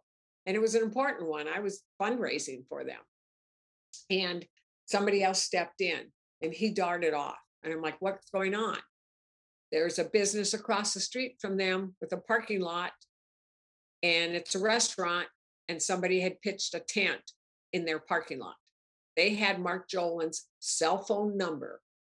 And he immediately went out there and got rid of that tent. There are, and I don't know what's going on at Join now. I think people, citizens have the right to get a good neighbor agreement that you clean up, you don't allow tents outside of your shelter. And this is possible. We've seen it. In I'm the not past. disagreeing with you. right? You're right that there aren't that many. Well, but and I'm certainly not now. Certainly not now. But they're still here. So we need to look at the ones that are good, responsible, respectful neighbors. And then we need to make the other ones be that way. That's all within the city's uh, ability that they're not doing. So what is what that make is sense? Did I yeah, yes, it makes sense. And I understand and I I agree with you. I I I don't have a lot of hope that those are going to come back or that anybody's interested in doing any of those because I think the Mark Jolins are the loudest voices in the room now and their philosophy because is the rest ruling. of us aren't writing the letters. But I'll tell you something. If you find out tomorrow, you're just Miss Miss Annie Smith who doesn't pay much attention to anything, and a neighbor says they're going to put a shelter across the street. I bet you start paying attention. And then what are you going to do? If this was a mantra that many of us said, well, there are places in the city that are doing a good job. Why don't you go? Why don't you demand a good neighbor? I mean, some of it is just giving these people the tools. I think part of it though is that they tried. Like in Multnomah Village, they tried. They told Dan Ryan they it was right. It's right by a school. They want him to screen for sex offenders. He wouldn't do it. They want him to screen for felons. He wouldn't do it. The one up by um, the international school did that. Yeah. But you know what else? The site in Multnomah Village used to be an emergency winter shelter all winter long. They collected them from downtown in a bus at a set time, took them to that building for the shelter. In the morning, they had to be out by a certain time. They put them back in their bus and took them back to wherever they met the bus to go to a shelter for night. There, that shelter was there for a number of years as an emergency shelter with no problems. It's just it's not politically popular anymore. Or or at least maybe it is with a silent majority. It it does the people in power are pushing this narrative that it's mean to kick people out. follow The rules that the rest of us follow. Yeah, that that's mean. It, it's this victim is it's like you said, it's this victimization mentality where they're they're the homeless are perfect and they can do no wrong, and the rest of us should just pay for whatever they want to do. Let's just ask these non-functional, completely meth-addled, mental illness ridden people what they want to do, and we'll pay for it. Carrots, no sticks. Where does that work? Show me anywhere that works. I, I I know, and and those of us who have our eyes open see that it's just getting worse. how what is the what is I, I couldn't get an answer when I talked to Mark. I, I don't know. Do you know what the rationale is behind these sort of horse blinders that that people with this philosophy are putting on to tell themselves that things are getting that they're making a difference, that things are their philosophy is making things better? They truly, sincerely believe the ones that I know and respect and disagree with. Mm-hmm. They truly believe this is a long term problem and it's going to be a long term solution. My pushback is I'm not disagreeing with that as a fact. What I want Right. mitigating things in between the realization of that long term goal. Well, and your ideas about the solution differ. Your philosophy is, is different. Not long term, no. I think we do need affordable housing. I do think long term, we do have gaps in housing for even working poor. Sure. And but that's a long term solution. I I don't think that that's i i i don't think it's an either or that it has to be this way or this way. I'm saying there has to be something to address the now while you're going for that perfect future. Well, and there's this bizarre disconnect between that philosophy. If if allegedly Mark Jolin really is walking the streets and seeing these homeless people, as as one of my girlfriends says, th- these are not people who are who were one rent check short and otherwise would be living in a beautiful townhouse in Bethany. That's not the people intense. And and when I talked to Mark, what he talked about are the people that we don't see single mom working five jobs, families with kids, um, people that we that Kevin's Dahlgren says we do a pretty and Rene says we do a pretty good job of of housing actually. Yes, yes. Functional people who Yeah. who really are a couple rent checks away from Yeah. getting back on their feet. But those what I kept coming back to and what he refused to answer is those aren't the people any of us are concerned with. The Right. people we're concerned with are affecting livability, quality Yeah. of life, and they themselves are living in despair. They will never get to mama working five jobs or the family two rent checks away from a townhouse in Bethany because they are so unfunctional that they're living in a in a tent. so what do we do about them? I was told, I haven't done this yet, but I was told when I couldn't find the housing first kind of stuff I was looking for to justify us pouring all this money into, I was told by somebody I respect a lot um, to look at uh, the studies about there's a target of four years. Like once somebody's been on the street four years, then they're chronic homeless and they become a major problem. So what he told me was, and this was somebody who was running shelters and heavily involved in all this, is their their objective is to get as many as they could off the street before they hit that four year mark. And that's the housing market, uh, housing first model. That's why they're just so embracing that.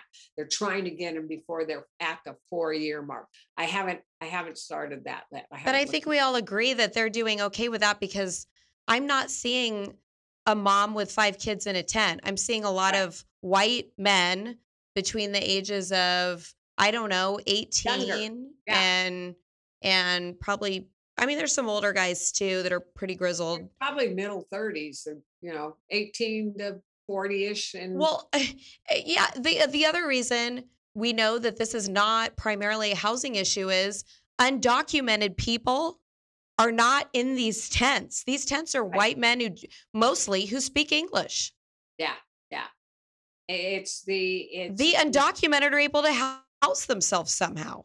we have um enabled uh, criminality i mean you know it's human nature if it's easier to get by without working we're going to do it i mean we all choose the easiest way to get something done and unfortunately we've just completely enabled that in some people.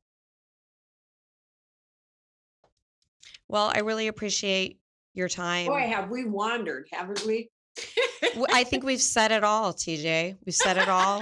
As Howard Stern would say, we've done it all. We've said it all. I Um, appreciate you being patient with me as I. well, I appreciate you.